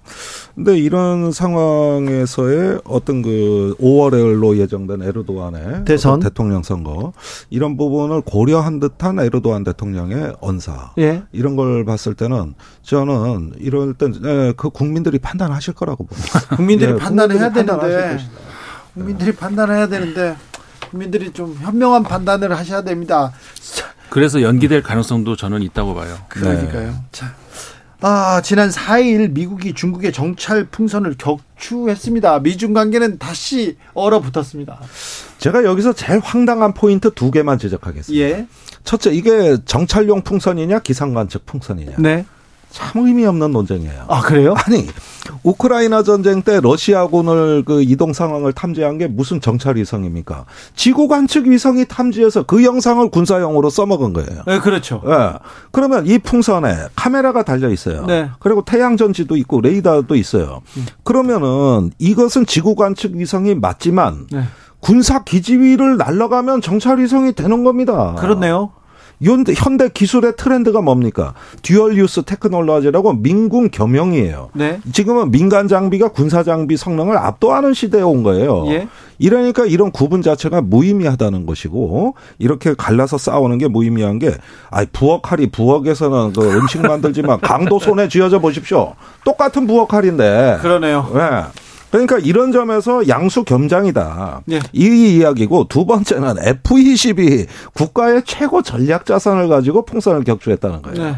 아니 뭐 고도가 높아서 첨단 전투기가 가야 됐다 그러지만은 사실은 이것도 뭐 우리 무인기 나타났을 때 에프 십오 전투기 나타나서 아무것도 못한 거 우스꽝스럽지만 아이고, 이번에, 이번에 맞췄잖아요. 이번에 그렇죠. 아니요. 본토에서 못 맞췄어요. 그랬어요? 칠 일간 못 맞췄습니다. 칠 일간 피해 못 맞췄... 때문에 네. 우려돼서 그건 무인기하고 똑같았어요. 예. 그러다 바다까지 가가지고 이제는 납포를 한다든가 무력화를 한다든가 포획을 한다든가 여러 가지 그 중간 정도의 작전이 가능했는데 에임 나인이랑 공대공 미사일을 발사해서 이게 우리 한국 공군에서도 가장 성능이 좋은 공대공 미사일이에요. 풍선 하나 잡으려고 쐈고 공중급유기가 갔고 에프 십오가 갔다 그러면은 바다에서 한 작전이기 때문에 밑에는 해군 구조함도가 있는 겁니다. 그러면 해상 공중 합동 작전을 했다는 얘기인데 이게 에프 이십이가 만들어진 이후 최초의 교전이래요. 난 이걸 교전이라고 부르는 것도 참 그런데 이건 뭘 보여주려고 이렇게 하고 그다음에 대화가 단절됐어요. 네. 미중 간에. 서로 보여주기 위한 이미지계 경쟁을 한 것인데 이거는 다분히 국내 정치용이다. 아, 그 비난 여론을 무마하기 위해 에프 이십이를 동원한. 아유, 미중이 뭘 굳이 이렇게까지. 미중이 이렇게 싸우고 으르렁거리면요. 세계 경제는 또 악화되고요. 우리는 또 고래 싸움에 새우 등 터지니까. 예. 이 지금 우리가 이제 풍선이라고 표현을 하니까 사실 이게 그 별거 아닌 것처럼 보이긴 하지만 어 이, 이게 직경이 지름이 육십에서 칠십 미터 정도 되는 거, 거대한 음. 풍선이라는 거죠. 우리가 풍선이라고 불러도 되는지 모르겠습니다. 그러니까, 그러니까 비행선하고 같은 원리이지만 비행선은 이제 일종 한 방향으로 헬루, 헬륨을 채워서 날아가는 거라면 이거는 자유자재로 방향을 이제 바꿀 수가 있는 그런 건데 사실은 중국만 쓰는 거 아닙니다. 이게 지금 중국에 걸려가지고 어, 지금 그 뉴스 톱 뉴스가 아, 되고 있지만 유럽에서도 개발하고 있고 왜냐하면 이게 이제 정찰용으로 상당히 좀 짭짤하거든요. 그러니까 지금까지 우리가 드론으로 정찰기를 써봤고 또 위성도 써봤는데 드론하고 위성 같은 경우에는 그 일단 가격이 더 비싸고 풍선보다. 네. 그다음에 단점들도 많이 있어요. 일단 일, 일정한 속도로 막 날아가잖아요. 그렇기 때문에 어, 저 찍어서 전송할 수 있는 그런 한계가 이 풍선보다는 훨씬 더 있다는 것이죠. 풍선은 그런 의미에서 가격이 저렴하고 어, 정찰용 그리고 또 하나가 굉장히 높이 날 수 있기 때문에 저, 이 드론 같은 경우에는 항공기라서 일정한 그 어떤 그 높이가 있잖아요. 그러니까는 그 레이더에 걸리기가 쉬운데 대부분 걸리죠. 근데 이, 이 풍선 같은 경우에는 그 이상으로 올라가기 때문에 네. 걸리지가 않는다는 거예요. 그런 장점 때문에 사실은 중국에서 굉장히 많이 쓰고 있고 지금 미국만이 아니라 전 뭐 뉴스에도 지금 나오고 있잖아요. 그 오 대륙에서 전부 쓰, 사용하고 있었다고. 음. 어, 이것이 지금 미국에서 걸려서 그러는 것이지 이미 사용을 계속 중국에서는 하고 있었고 다른 나라에서도 개발을 하고 있었고 그렇기 때문에 이게 이제 새삼스러운 일은 아니다라는 것이고 다만 근데 이번에 그걸 왜 걸렸을까라고 하는 게 두 가지 가능성이 있는 것 같아요. 그 미국에서 의도적으로 기다렸다가 했다는 그런 가능성도 있을 거고 아니면 중국이 미, 미국을 실험하기 위해서 일부러 고도를 떨어뜨려서 한 맞춰봤다. 미국이 어디서부터 발견을 하는지 뭐 이런 그 두 가지 분석이 다 공존하고 있는 것 같아요. 일단은 좀 더 지켜봐야 될 것 같아요. 말씀대로라면 네. 한반도 지나간 걸 그렇죠. 우리 군은 포착된 게 없다 그랬는데 지나... 거기서는 고고도로 지나갔을 수도 그렇죠. 있는 겁니다. 그렇죠. 이거 제이의 무인기 사태됩니다. 음. 그때도 저 항적을 발견하고 어 저게 아니라고 판단했다가 나중에 들통 났는데 네. 이번에도 합참에 전비태세 검열을 해야 됩니다. 아, 네 물어봐야 되겠어요. 네. 그래서 네. 미세한 항적이 있는가 없는가 다시 검색해야 돼요. 알겠습니다. 봉선이 네. 우리나라 항, 저 상공을 날아갔는지 그리고 오십억 퇴직금은 세계적으로는 어떤 어떤 판결을 받았는지 그 부분에 대해서는 다음 시간에 할게요. 네, 오늘 황당한 얘기만 많이 하시네요. 네, 아니, 황당한 이제, 사건이에요. 네, 네, 알겠습니다. 여기까지 할까요? 예. 김종대, 임상훈 두 분께 감사합니다. 고맙습니다. 감사합니다. 정치 피로, 사건 사고로 인한 피로, 고달픈 일상에서 오는 피로. 오늘 시사하셨습니까? 경험해보세요. 들은 날과 안 들은 날의 차이. 여러분의 피로를 날려줄 저녁 한 끼 시사 추진우 라이브.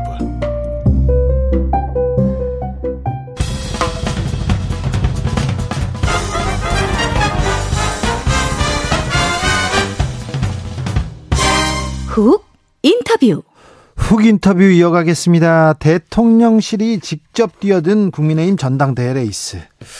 특별히 이진복 청와대, 청와대 아니죠. 대통령실 정무수석. 그 입이 굉장히 주목을 받고 있습니다. 안철수 후보를 향해서는 아무 말도 안 하면 아무 일도 안 일어날 것이다. 경고장을 날리기도 했는데요. 이 영화 같은 대사, 이 발언. 전 청와대 정무수석은 어떻게 들었을까요? 직접 들어보겠습니다. 최재성 전 청와대 정무수석. 안녕하세요. 안녕하세요. 네. 이진복 정무수석의 아무 말도 안 하면 아무 일도 안 일어날 것 어떻게 들으셨습니까? 무슨 뭐 군사독재 시절에 경호처장쯤이 하는 얘기 같아요. 그래요? 아, 이게 뭐 그럼 말하면 죽는다는 얘기 아니에요. 아 그러니까 말을 하지 말랍니다. 그러니까 그런 게 어딨어요. 어 그런데. 저... 네. 그런데 정무수석이, 예. 어, 이 말 말고도 안철수 의원 비판, 다른 윤, 그전에는 나경원 전 의원 비판 얘기를 많이 했어요. 그, 어, 기자들 앞에서도 얘기도 하고요. 어떻게 보십니까? 우선 이제, 아, 저, 이진복 수석님이 국회의원도 하셨잖아요. 예. 삼선을 하셨고. 예. 그야말로 정무수석은 청와대 내에 다른 수석하고는 좀 다른, 그야말로 이제, 아, 정무적인 사안들을, 아, 추진하고 처리를 하고 하는 그런 곳인데. 야당 의원들도 만나고요. 협치도 이끌어내고요. 그렇습니다. 그리고 어, 대통령과 가장 어, 뭐랄까요.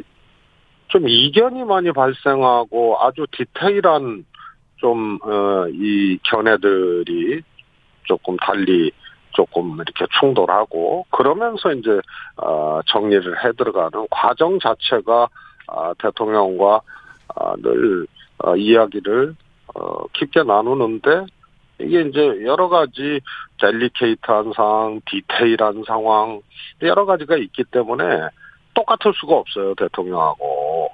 그런데 예. 정치인 이진복, 정무수석 이진복은 없는 거예요, 지금. 그렇죠. 없습니다. 그냥 대통령이 얘기한 대로, 지시한 대로만 하니까. 그래서 대통령 모시기가 아마 가장 쉬운 정무수석이 아닌가 싶습니다. 아, 그래요? 네. 우선 대통령이 아주 단선적이고, 그 다음에 제가 보기에는 매우 포괄적이거든요. 네. 적어도 이번에 국민의힘 전당대회 당권 주자들과의 관계에서 일종의 이제 정리 과정들인데 이때 보여줬던 태도, 모습, 말, 메시지 이런 것은 단순하고 포괄적이에요. 그러니까 정무수석이 할 일이 없는 거예요. 시키는 대로 하면 되니까. 그래서 모시기는 아주 가장 쉽고 네. 그 대신 정치인 출신 이진복 정무수석은 없다. 이렇게 된 거죠. 알겠습니다. 김용태 최고위원이 뭐 최고위원 후보죠. 이진복 정무수석 대통령 잘못 모시고 있다 이렇게 얘기했는데 저 문재인 정부 정무수석으로 어떻게 보십니까? 아 잘못 모시고 있는 것 정도를 넘어선 거거든요. 그러니까 네. 대통령과 정무수석이 아 그야말로 뭐, 뭐 수평적으로까지 얘기할 필요도 없이. 네. 의견을 주고받고 조율하고 정무적 사안에 대해서 이런 관계가 아니에요. 네. 그러면 이렇게 할 수가 없거든요. 예를 들어서 지난번에 나경원 전 의원과 관련돼서 아, 아, 저 안철수 의원과 관련돼서 유난연대에 대해서 직접 국회에 찾아와가지고 얘기했죠. 경고를 하고 네. 직접 어, 언론인들 상대로 어, 브리핑을 했단 말이에요. 네네. 그것도 처음 있는 장면이지만 네. 그거는 정무수석이 대통령에게 아무 얘기도 못하고 아무 조율도 못한다는 아주 저는 그 확증적 장면이 바로 그 어 이 안윤연대 비판하면서 어 기자 브리핑을 했던 거거든요. 네. 당시라도 비공개적으로 당 지도부에게 비공개적으로 어, 이 요청을 한다든가 이런 방식이었어야 하는데 아예 공개적으로 내용도 대통령 말을 그대로 어, 갖다가 공개적으로 어, 이렇게 하는 그런 것으로 볼 수밖에 없는 장면이었기 때문에요. 네. 정무수석은 대통령을 어, 모시는 것이 아니고요. 네. 모시는 게 얼마나 어려운데요. 어, 조율도 해야 되고. 네. 어. 그런데 모실 필요가 없이 그냥 지시하는 대로 아무 의견 제시도 못하고 지시하는 대로 하기 때문에 네. 아마 어, 기분은 별로지만은 하여튼 모시기는 가장 쉬울 겁니다. 아니 근데 정치적으로 그 항상 바른 판단만 하는 건 아니잖아요. 대통령이. 그래서 이거는 정치적 파장이 어떻게 미칠 것 같습니다. 이거는 잘못되는 것 같으니 하지 맙시다. 이런 얘기라도 해야 될 거 아닙니까? 제가 그 이 정부 초기에 예. 에, 어디 인터뷰에서 한번 말씀을 드렸는데 이제 소위 말해서 대통령의 리더십 또 대통령의 국정 운영에 대해서 의견을 묻는 그런 인터뷰였는데요. 대통령은 이 대통령실 내에서도 다 공식적인 체계가 있잖아요. 네. 그것을 작은 단위로 혹은 또 개인 독대로 혹은 또 공식적인 큰 단위로 중 단위로 이렇게 필요에 따라서 보고 라인을 굉장히 다양하게 구축을 합니다. 그래서 그걸 듣고 이야기를 하면서 최종적인 판단을 하는데요. 지금 대통령실은 제가 보기엔 대통령 그냥 혼자 한 삼십 분씩 얘기하고 네. 대통령 혼자 결정하고 네. 얘기를 하는데 이거에 대해서 누구도 대꾸를 못하고 반론 제기를 못하는 상황입니다. 그래서 대통령실 내의 참모진들 자체가 네. 권위적 일방통행식 대통령의 오더를 아무 말도 못하고 그대로 어, 받아는 이런 형국이기 때문에 그 자체가 그 자체가 권위주의의 산실입니다. 지금. 네. 그러니까 뭐 어, 대통령 말이 그냥 어, 짐이 곧 국가가 되는 거고요. 어, 그러니까 대통령은 무오류의 존재로 어, 이 돼야 돼요. 그러니까 지금 절대 존엄이 되는 거 아니에요? 그 내부에서. 그러면은 네. 대통령의 오류나 대통령의 잘못된 판단, 대통령의 잘못된 언어, 태도, 어, 또 정책 결정 이런 것을 누구도 어, 지금 제어할 수 있는 뭐 제어는커녕 반론할 수 없는 그런 문화이기 때문에요. 네. 하여튼 여기는 어, 하여튼 절대 존엄이 돼가는 매우 위험한 그런 상황이죠. 문재인 청와대는 어땠습니까? 말씀드렸다시피요. 이 큰 단위의 보고 체계와 회의 체계, 작은 단위, 중 단위, 개별 단위 이런 걸 갖고 중요한 문제일수록 대통령이 이 라인들을 여러 가지 라인들을 가동을 해서 어, 이 대통령께서 판단하시는데 아주 다양한 어, 또 어떻게 보면은 좀 중층적인 그런 장치를 통해서 어, 정보와 보고가 아, 왜곡되지 않게 하고 판단의 준거들을 다양하게 아, 그렇게 갖고 가는 그 체계를 이 하셨죠. 그러니까 아, 참모진이나 대통령실 청와대 이외의 다른 뭐 민간 라인, 사적 라인을 가지고 어, 뭐 정책 결정이나 뭐 뭐 정무적 판단을 하시고 하는데 아, 그걸 가동했던 것이 아니고 청와대 내에서 큰 라인, 작은 라인, 중 라인, 개별 라인들을 청와대 내에서 아주 복잡한 문제이고 어렵고 중요한 문제일수록 다양하게 가동을 하셨죠. 네. 그러니까 언론이 살아 있었고 의견을 자유롭게 개진할 수 있었고 저만 하더라도 사실 어 뭐랄까 좀 어, 볼륨이 높아질 정도로 어, 대통령과 어, 이렇게 토론하고 얘기해. 의견 충돌이 있었을 때는 어떻게 어떻게 마무리됩니까? 그냥 합니다. 그냥요. 아니 최종 판단은 대통령이시지만요. 네. 거부될 때도 있거든요. 총무수석의 얘기가. 네. 그러나 저하고 대통령과의 어, 이, 이 대화로만 대통령이 판단을 하시지 않고요. 네. 또 먼저 어, 예를 들어서 뭐 비서실장이라든가 또 이제 소단위 뭐 서너 명 단위의 아, 또 이 이야기를 할 수 있는 테이블 이런 예. 것들을 끊임없이 어, 만들어서 하시기 때문에요. 네. 하여튼 충분히 얘기하고 또 판단은 대통령이 하시고 그런 예. 거죠. 저 문 대통령은 당비 얼마 내셨어요? 아마 뭐 저는 정확히 기억은 못하는데 한 이백만 원, 이백만 원 정도 내셨어요. 아 그러셨습니까? 예. 네. 저 윤 대통령 당 저 당비 삼백만 원 내는데 이런 말도 못하냐 이 얘기 나왔는데 이 발언에 대해서는 어떻게 보십니까? 아니 삼백억을 내더라도 이런 거 아닙니까? 선출직이나 정무직은 어, 일반 공무원과는 다르게 어, 방환이 될 수가 있어요. 네. 그리고 대통령은 정당의 후보로 대통령이 됐기 때문에 네. 당적이 유지가 되는 거고요. 그래서 그 당에서 규정한 대로 당비를 내는 거예요. 대통령만 내는 것이 아니고 네.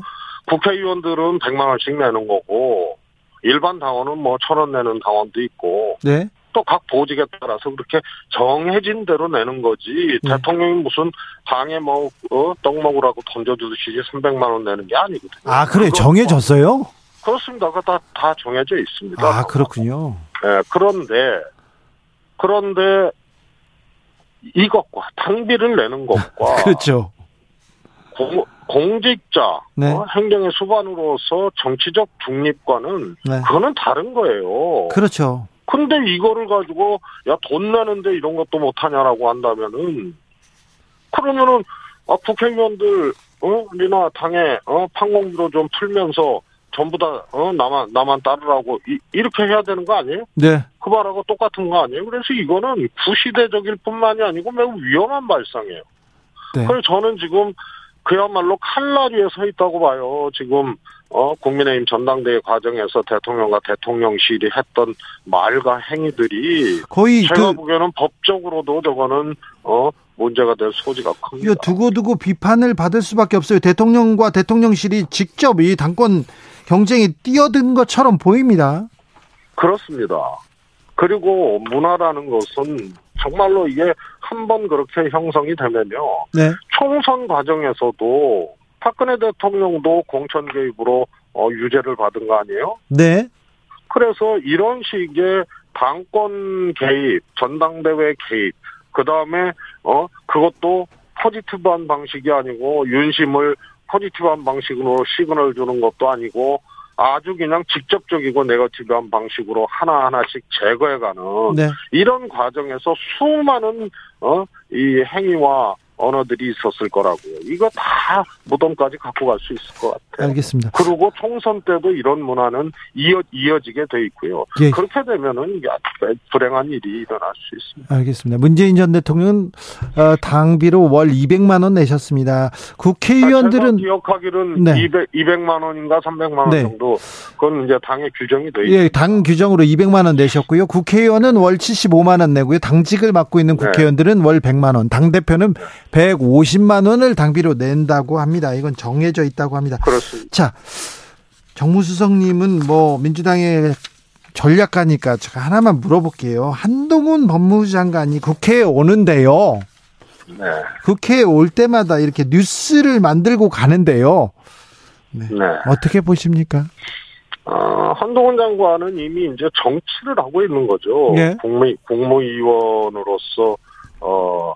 공무위원으로서만 어, 본인이 이렇게 어, 행위를 하고 태도를 갖고 간다면 저렇게 나오기가 어렵거든요. 네. 그래서 이미 정치를 하고 있는 거고요. 근데 이 정치가 어, 비아냥이나 갈라치기 정치로 보여져요. 네. 그리고 수많은 말들을 쏟아내고 또 이, 이 검찰 수사와 관련돼서도 매우 어, 선택적인 그런 이제 편향을 어, 한동훈 장관이 보이고 있는데 네. 그런 말들이 쌓여서 결국은 윤석열 대통령에게 이것이 화살되어 돌아가게 돼 있습니다. 그래서 네. 정치는 하는데 이미 시작은 했는데 네. 아주 어, 이 갈라치기 정치, 비아냥 정치로 어, 지금 가고 있기 때문에 음. 한동훈 장관에게도 아마 앞으로 정치하는데도 이런 것들이 굉장히 그 족쇄가 될 거예요. 그리고 윤석열 대통령에게도 지금 쏟아내는 말, 태도 이런 것들이 결국 화살로 돌아갈 거예요. 마지막으로 짧게 여쭤보겠습니다. 조국 전 장관 판결이 있었고요. 곽상도 전 의원 판결이 있었습니다. 어떻게 보셨는지요? 저는 아, 정말 특히 곽상도 전 의원에 대해서 이렇게 판결이 난 것에 대해서는 정말 깜짝 놀랐습니다. 아마 국민들도 그랬을 거예요. 네네. 그리고 이건 우리 사회의 상식뿐만이 아니고 네. 아, 그동안 어, 지켜져 왔던 어떤 기준들도 이런 창조적 이 판결 내용 때문에 아, 아마 굉장히 무너질 것 같아요. 네. 그래서 대한민국 사법부가 어떻게 보면 어, 이 판결 하나로도 어, 뭐라 그럴까요? 조정을 울릴 정도의 어, 충격적 판결이라고. 알겠습니다. 자세한 내용은 다, 다음번에 스튜디오에 모셔서 더 어, 세밀하게 들어보겠습니다. 최재성 전 청와대 정무수석과 말씀 나눴습니다. 감사합니다. 감사합니다. 교통정보센터 다녀오겠습니다. 유하영 씨.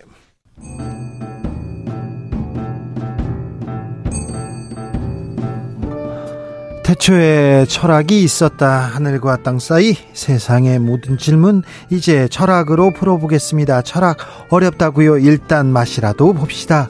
철학의 맛. 정치 철학자 김만권 박사 어서 오세요. 예, 안녕하십니까.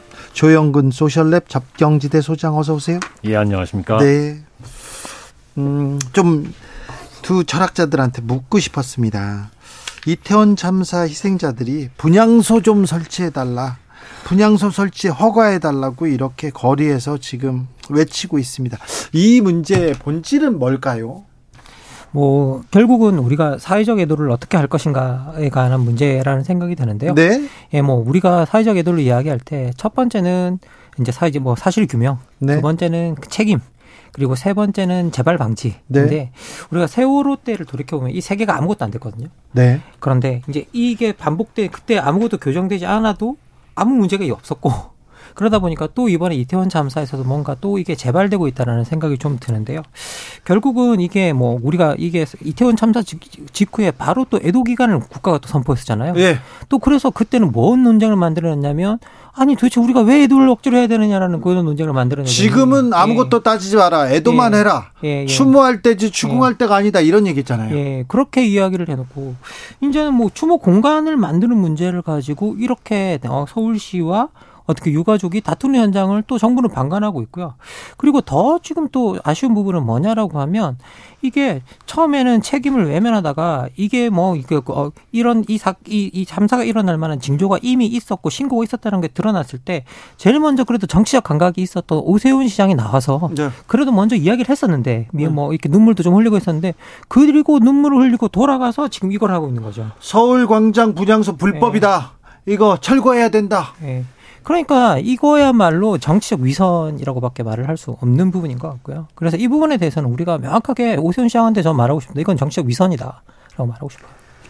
예, 좋은 말씀 먼저 해주셨으니까 저는 뭐 간단하게 말씀드리고 싶습니다. 일단 서울시의 그 서울시 광장 분향소 철거 행정 대집행은 위법합니다.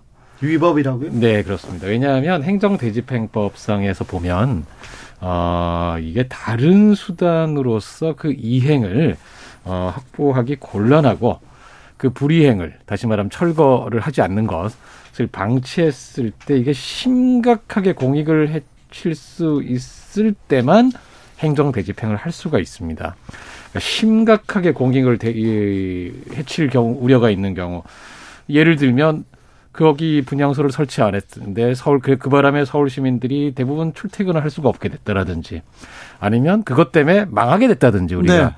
뭐 이런 식의 뭔가 심각한 공익의 침해가 있지 않는 이상은 할 수 없는 것이 법률에 적혀 있고 그다음에 대법원 판례로도 확립이 돼 있어요.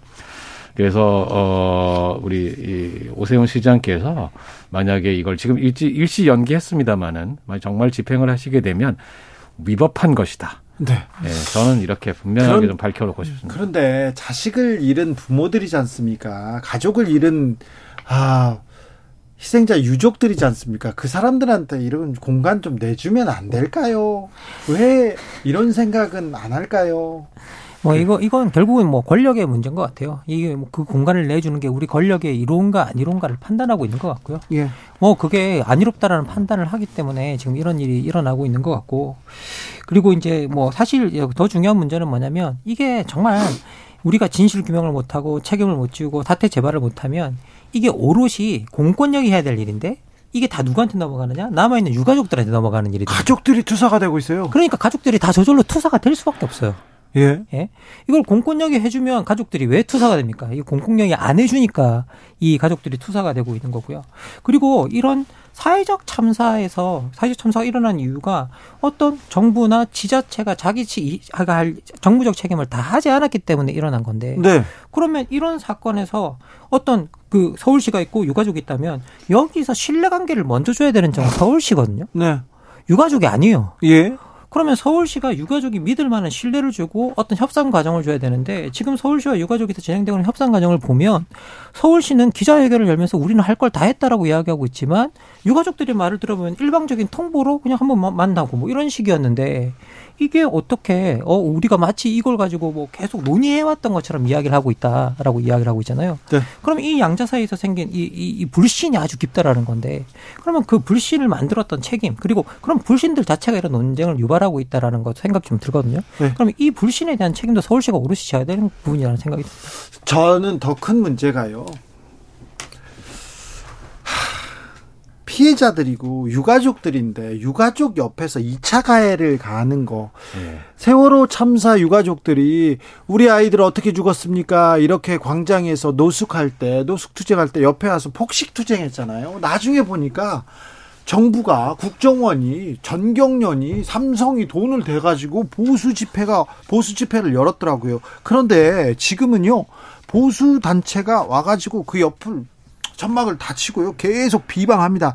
저희 출연하신 희생자 가족 한 분이 자꾸 온갖 욕을 한다고 욕, 욕을 해서 반항도 못하고 듣다가 기절하는 사람도 있다고 그렇게 얘기하시더라고요.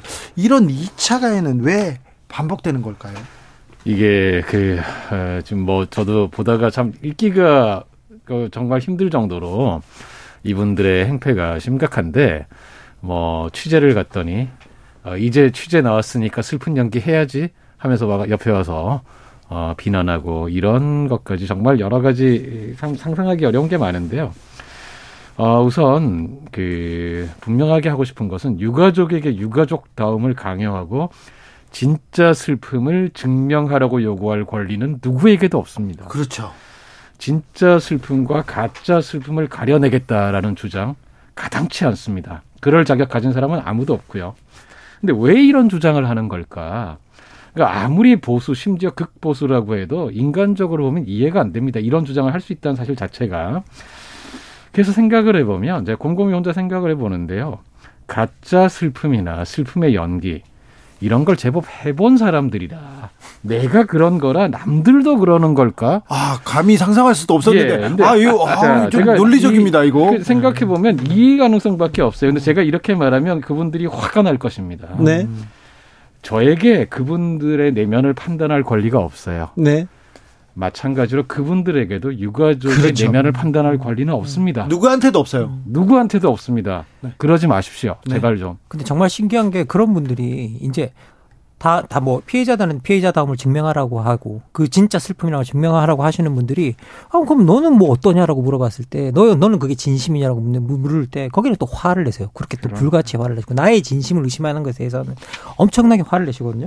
이건, 이거는 사실은 어떤 부분이냐면 저는 이게 공감이라는 말을 좀 느껴봤으면 좋겠어요. 원래 공감이 영어로 심퍼시인데 이 말이 뭐냐면 타인의 고통을 함께 한다는 뜻이에요. 네. 아, 네네. 그럼 이건 타인의 고, 고통을 함께 하는 능력을 상실했다는 뜻이거든요. 공감 능력이 없다라는 말은 지금 약간 그런 부분이 있는 것 같고요. 그리고 전 좀 더 정확하게 좀 말씀드리고 싶은데 이런 행태를 비판한 언론도 작아요. 네. 언론도 이걸 비판을 하지 못하고 있어요. 왜 그런지 모르겠어요. 실제로 이 미디어 오늘이 전국 일간지 열한 개 포함해서 오십사 개 언론사 뉴스를 제공하는 뭐 뉴스 빅데이터 분석 시스템 빅카인지에다가 시월 이십구일부터 일월 이십육일까지 신자유주의 연대 여기 그걸 주도하는 집단이죠. 네, 이 차 가해를 예, 주도하고 있습니다. 예, 포함된 기사를 검색해보니까 이백구십구 건의 기사가 나왔는데 이게 언급한 이유나 기사 소재를 이제 분류해보니까 절반 이상이 그냥 주말 동안 서울 도심에서 보수 성향과 진보 성향이 각각 대규모 집회를 연다는 내용이었대요. 이게요? 예, 예. 그러, 그런 식으로 보도를 했다라는 거죠. 예. 이게 진짜 예. 말이 안 됩니다. 근데 사실은 이 점에서 저는 우리 법원이 최근에 예. 어, 여기 이 신자유연대에 대해서 집회 금지를 쳐, 이 차 가해 막아달라고 네, 법원에 가처분 신청을 냈는데 네, 가처분 신청을 또 이제 기각했고요. 그렇죠. 받아들이지 않았어요. 그 외에도 몇 가지 일련의 지금 판결들이 있는데 음. 예를 들면 고 김용균 우리 서부발전 태안 화력발전소 네, 노동자에 대해 돌아가셨잖아요. 근데 네, 여기에 대해서 이제 그 전 사장 에 대해서 무죄를 판결했습니다. 오늘 이 판결 나왔어요. 네. 예, 그 다음에 또 이제 곽상도 전 의원의 아들이 예. 오십억 원 받은 거에 대해서 퇴직금요. 네, 무죄라고. 네.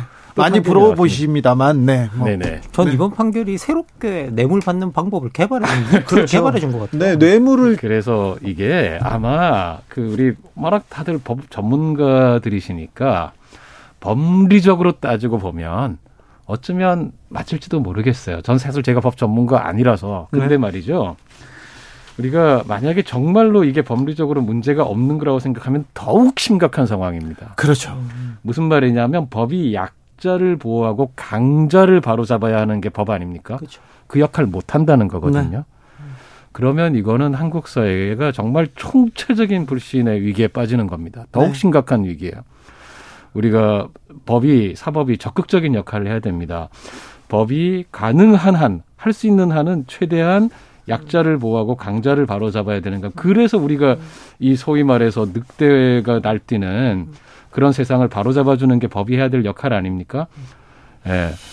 그래서 지금 저는 사실은 한국 사회의 법이 예, 그리고 이 소위 법치주의가 심각한 위기에 처했다. 법치가 심각한 위기에 처했다고 하는데 정말 저는 녹사평역에서 임시분향소에서 보수단체들한테 그렇게 일방적으로 이 차 가해를 당하고 있는 유족들이 제발 좀 막아달라. 기절하는 사람이 있다. 쓰러진다. 이러면서 법원에 냈는데 재판부가 뭐라고 하냐면요.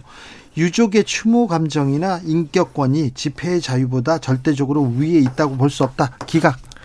하, 뭐 이거는 뭐 법에 쓰여진 대로 뭐 자기들이 판단했다고 뭐 할 말은 없는데요. 근데 이게 언론 보도를 보면 또 판단에 이런 말이 있다고요. 우선 분향소가 설치된 이태원 광장에 대해서 시민에게 개방돼 있는 곳이라면서 일반적인 장례시장이나 추모공원처럼 오로지 유가족이나 추모객들이 경건하고 평온한 분위기에서 공인에 대한 애도를 할 수 있는 장소에 해당하지 않는다라고 판단을 했다는데, 저런 이게 이해가, 이해가 안 가는 게 사회적 참사라는 이례적 사고에 대해서 일반적인 장례식장과 추모공원이라는 일반 절차를 갖다 댄 거거든요. 예. 아니 일반적인 장례식장이나 일반적인 공원이라고도 여기서 누가 조롱하고 편매하고 인격 살인하고 음. 그러면 그건 마, 괜찮습니까? 그것도 말이 안 되는 거예요. 표현의 자유야 이렇게 둬야 예. 됩니까? 그런데 게다가 지금 이게 우리가 참 정말 일어나서는 안 되는 엄청난 사람이 희생된 그런 참사잖아요. 백주 대낮, 대낮에 네. 백오십 명이 넘는 젊은이들이 골목에서 그냥 네. 숨을 못 쉬어서 죽었어요. 그러게요. 숨을 못 쉬어서. 네. 근데 여기에 대해서 그 표현의 자유나 집회의 자유라는 이름으로 이야기를 할 수 있다는 음. 게 법이 공감 능력을 완전히 상실한 것이죠. 이 법이 뭡니까? 네. 법이 상식해야 되는데. 이게 어느 나라 법입니까? 뭐, 그러니까 아까 사실은 이제 조영근 그 소장님께서 정말 정확한 지적이셨는데요. 이게 정말 법대로 판단한 거라면 법 자체가 문제가 있는 거예요. 그렇죠. 법대로 판단한 건 법 네. 자체가 문제가 있는 거다. 왜? 기본적으로 사회적 공감 능력이 없게 법이 세팅이 돼 있다라는 것이고. 네. 예. 그리고 두 번째는 뭐냐라고 하면 어떤 아까도 말씀드렸지만 법이라는 것들이 강자와 약자 간의 균형을 맞추는 것인데, 강자에게는 한없이 지금 나오는 판결들이 그냥, 어? 이게 뭐라고 해야 될까요? 관용이라고 표현하나요? 거의 제재를 하지 못하고 사회적 약자들에게 약자들에게 해당하는 그 모든 어떤 피해나 이런 것들에 대해서는 사회적 뭐 강자들이나 이런 사람들이 한 일이 일들이 다 무죄로 판결되는 일이나 생겨나고 있는데, 그러면 이건 법이 평범한 사람들의 가슴에 가닿지 못하고 있다라는 거거든요. 그렇죠.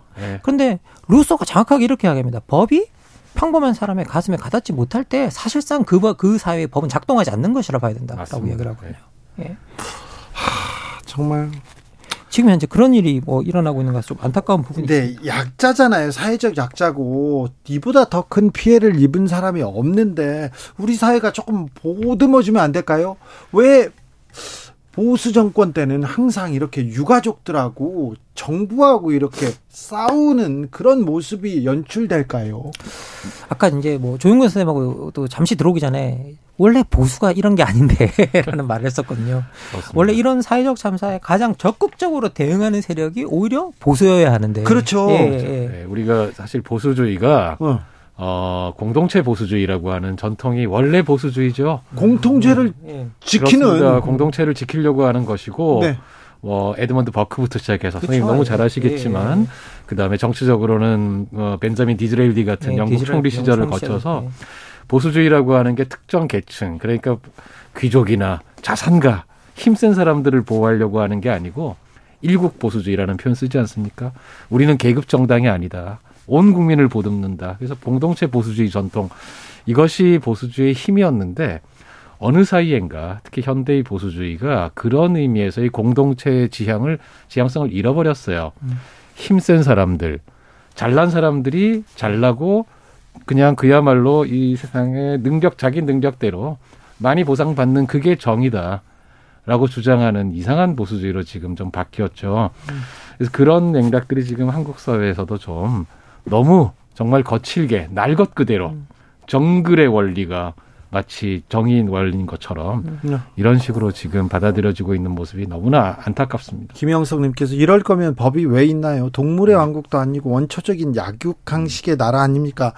이걸 누가 납득하겠어요? 이걸 누가 법이라고 생각하겠어요? 이런 음. 법이면 모든 국민이 불행합니다. 지금 한 가족 몇 사람 빼고는 모든 국민이 불행한 상식을, 이걸 상식으로 받아들이자고요? 종결하자고요? 판사님들 제발 좀 고민을 좀 해주세요. 고민을.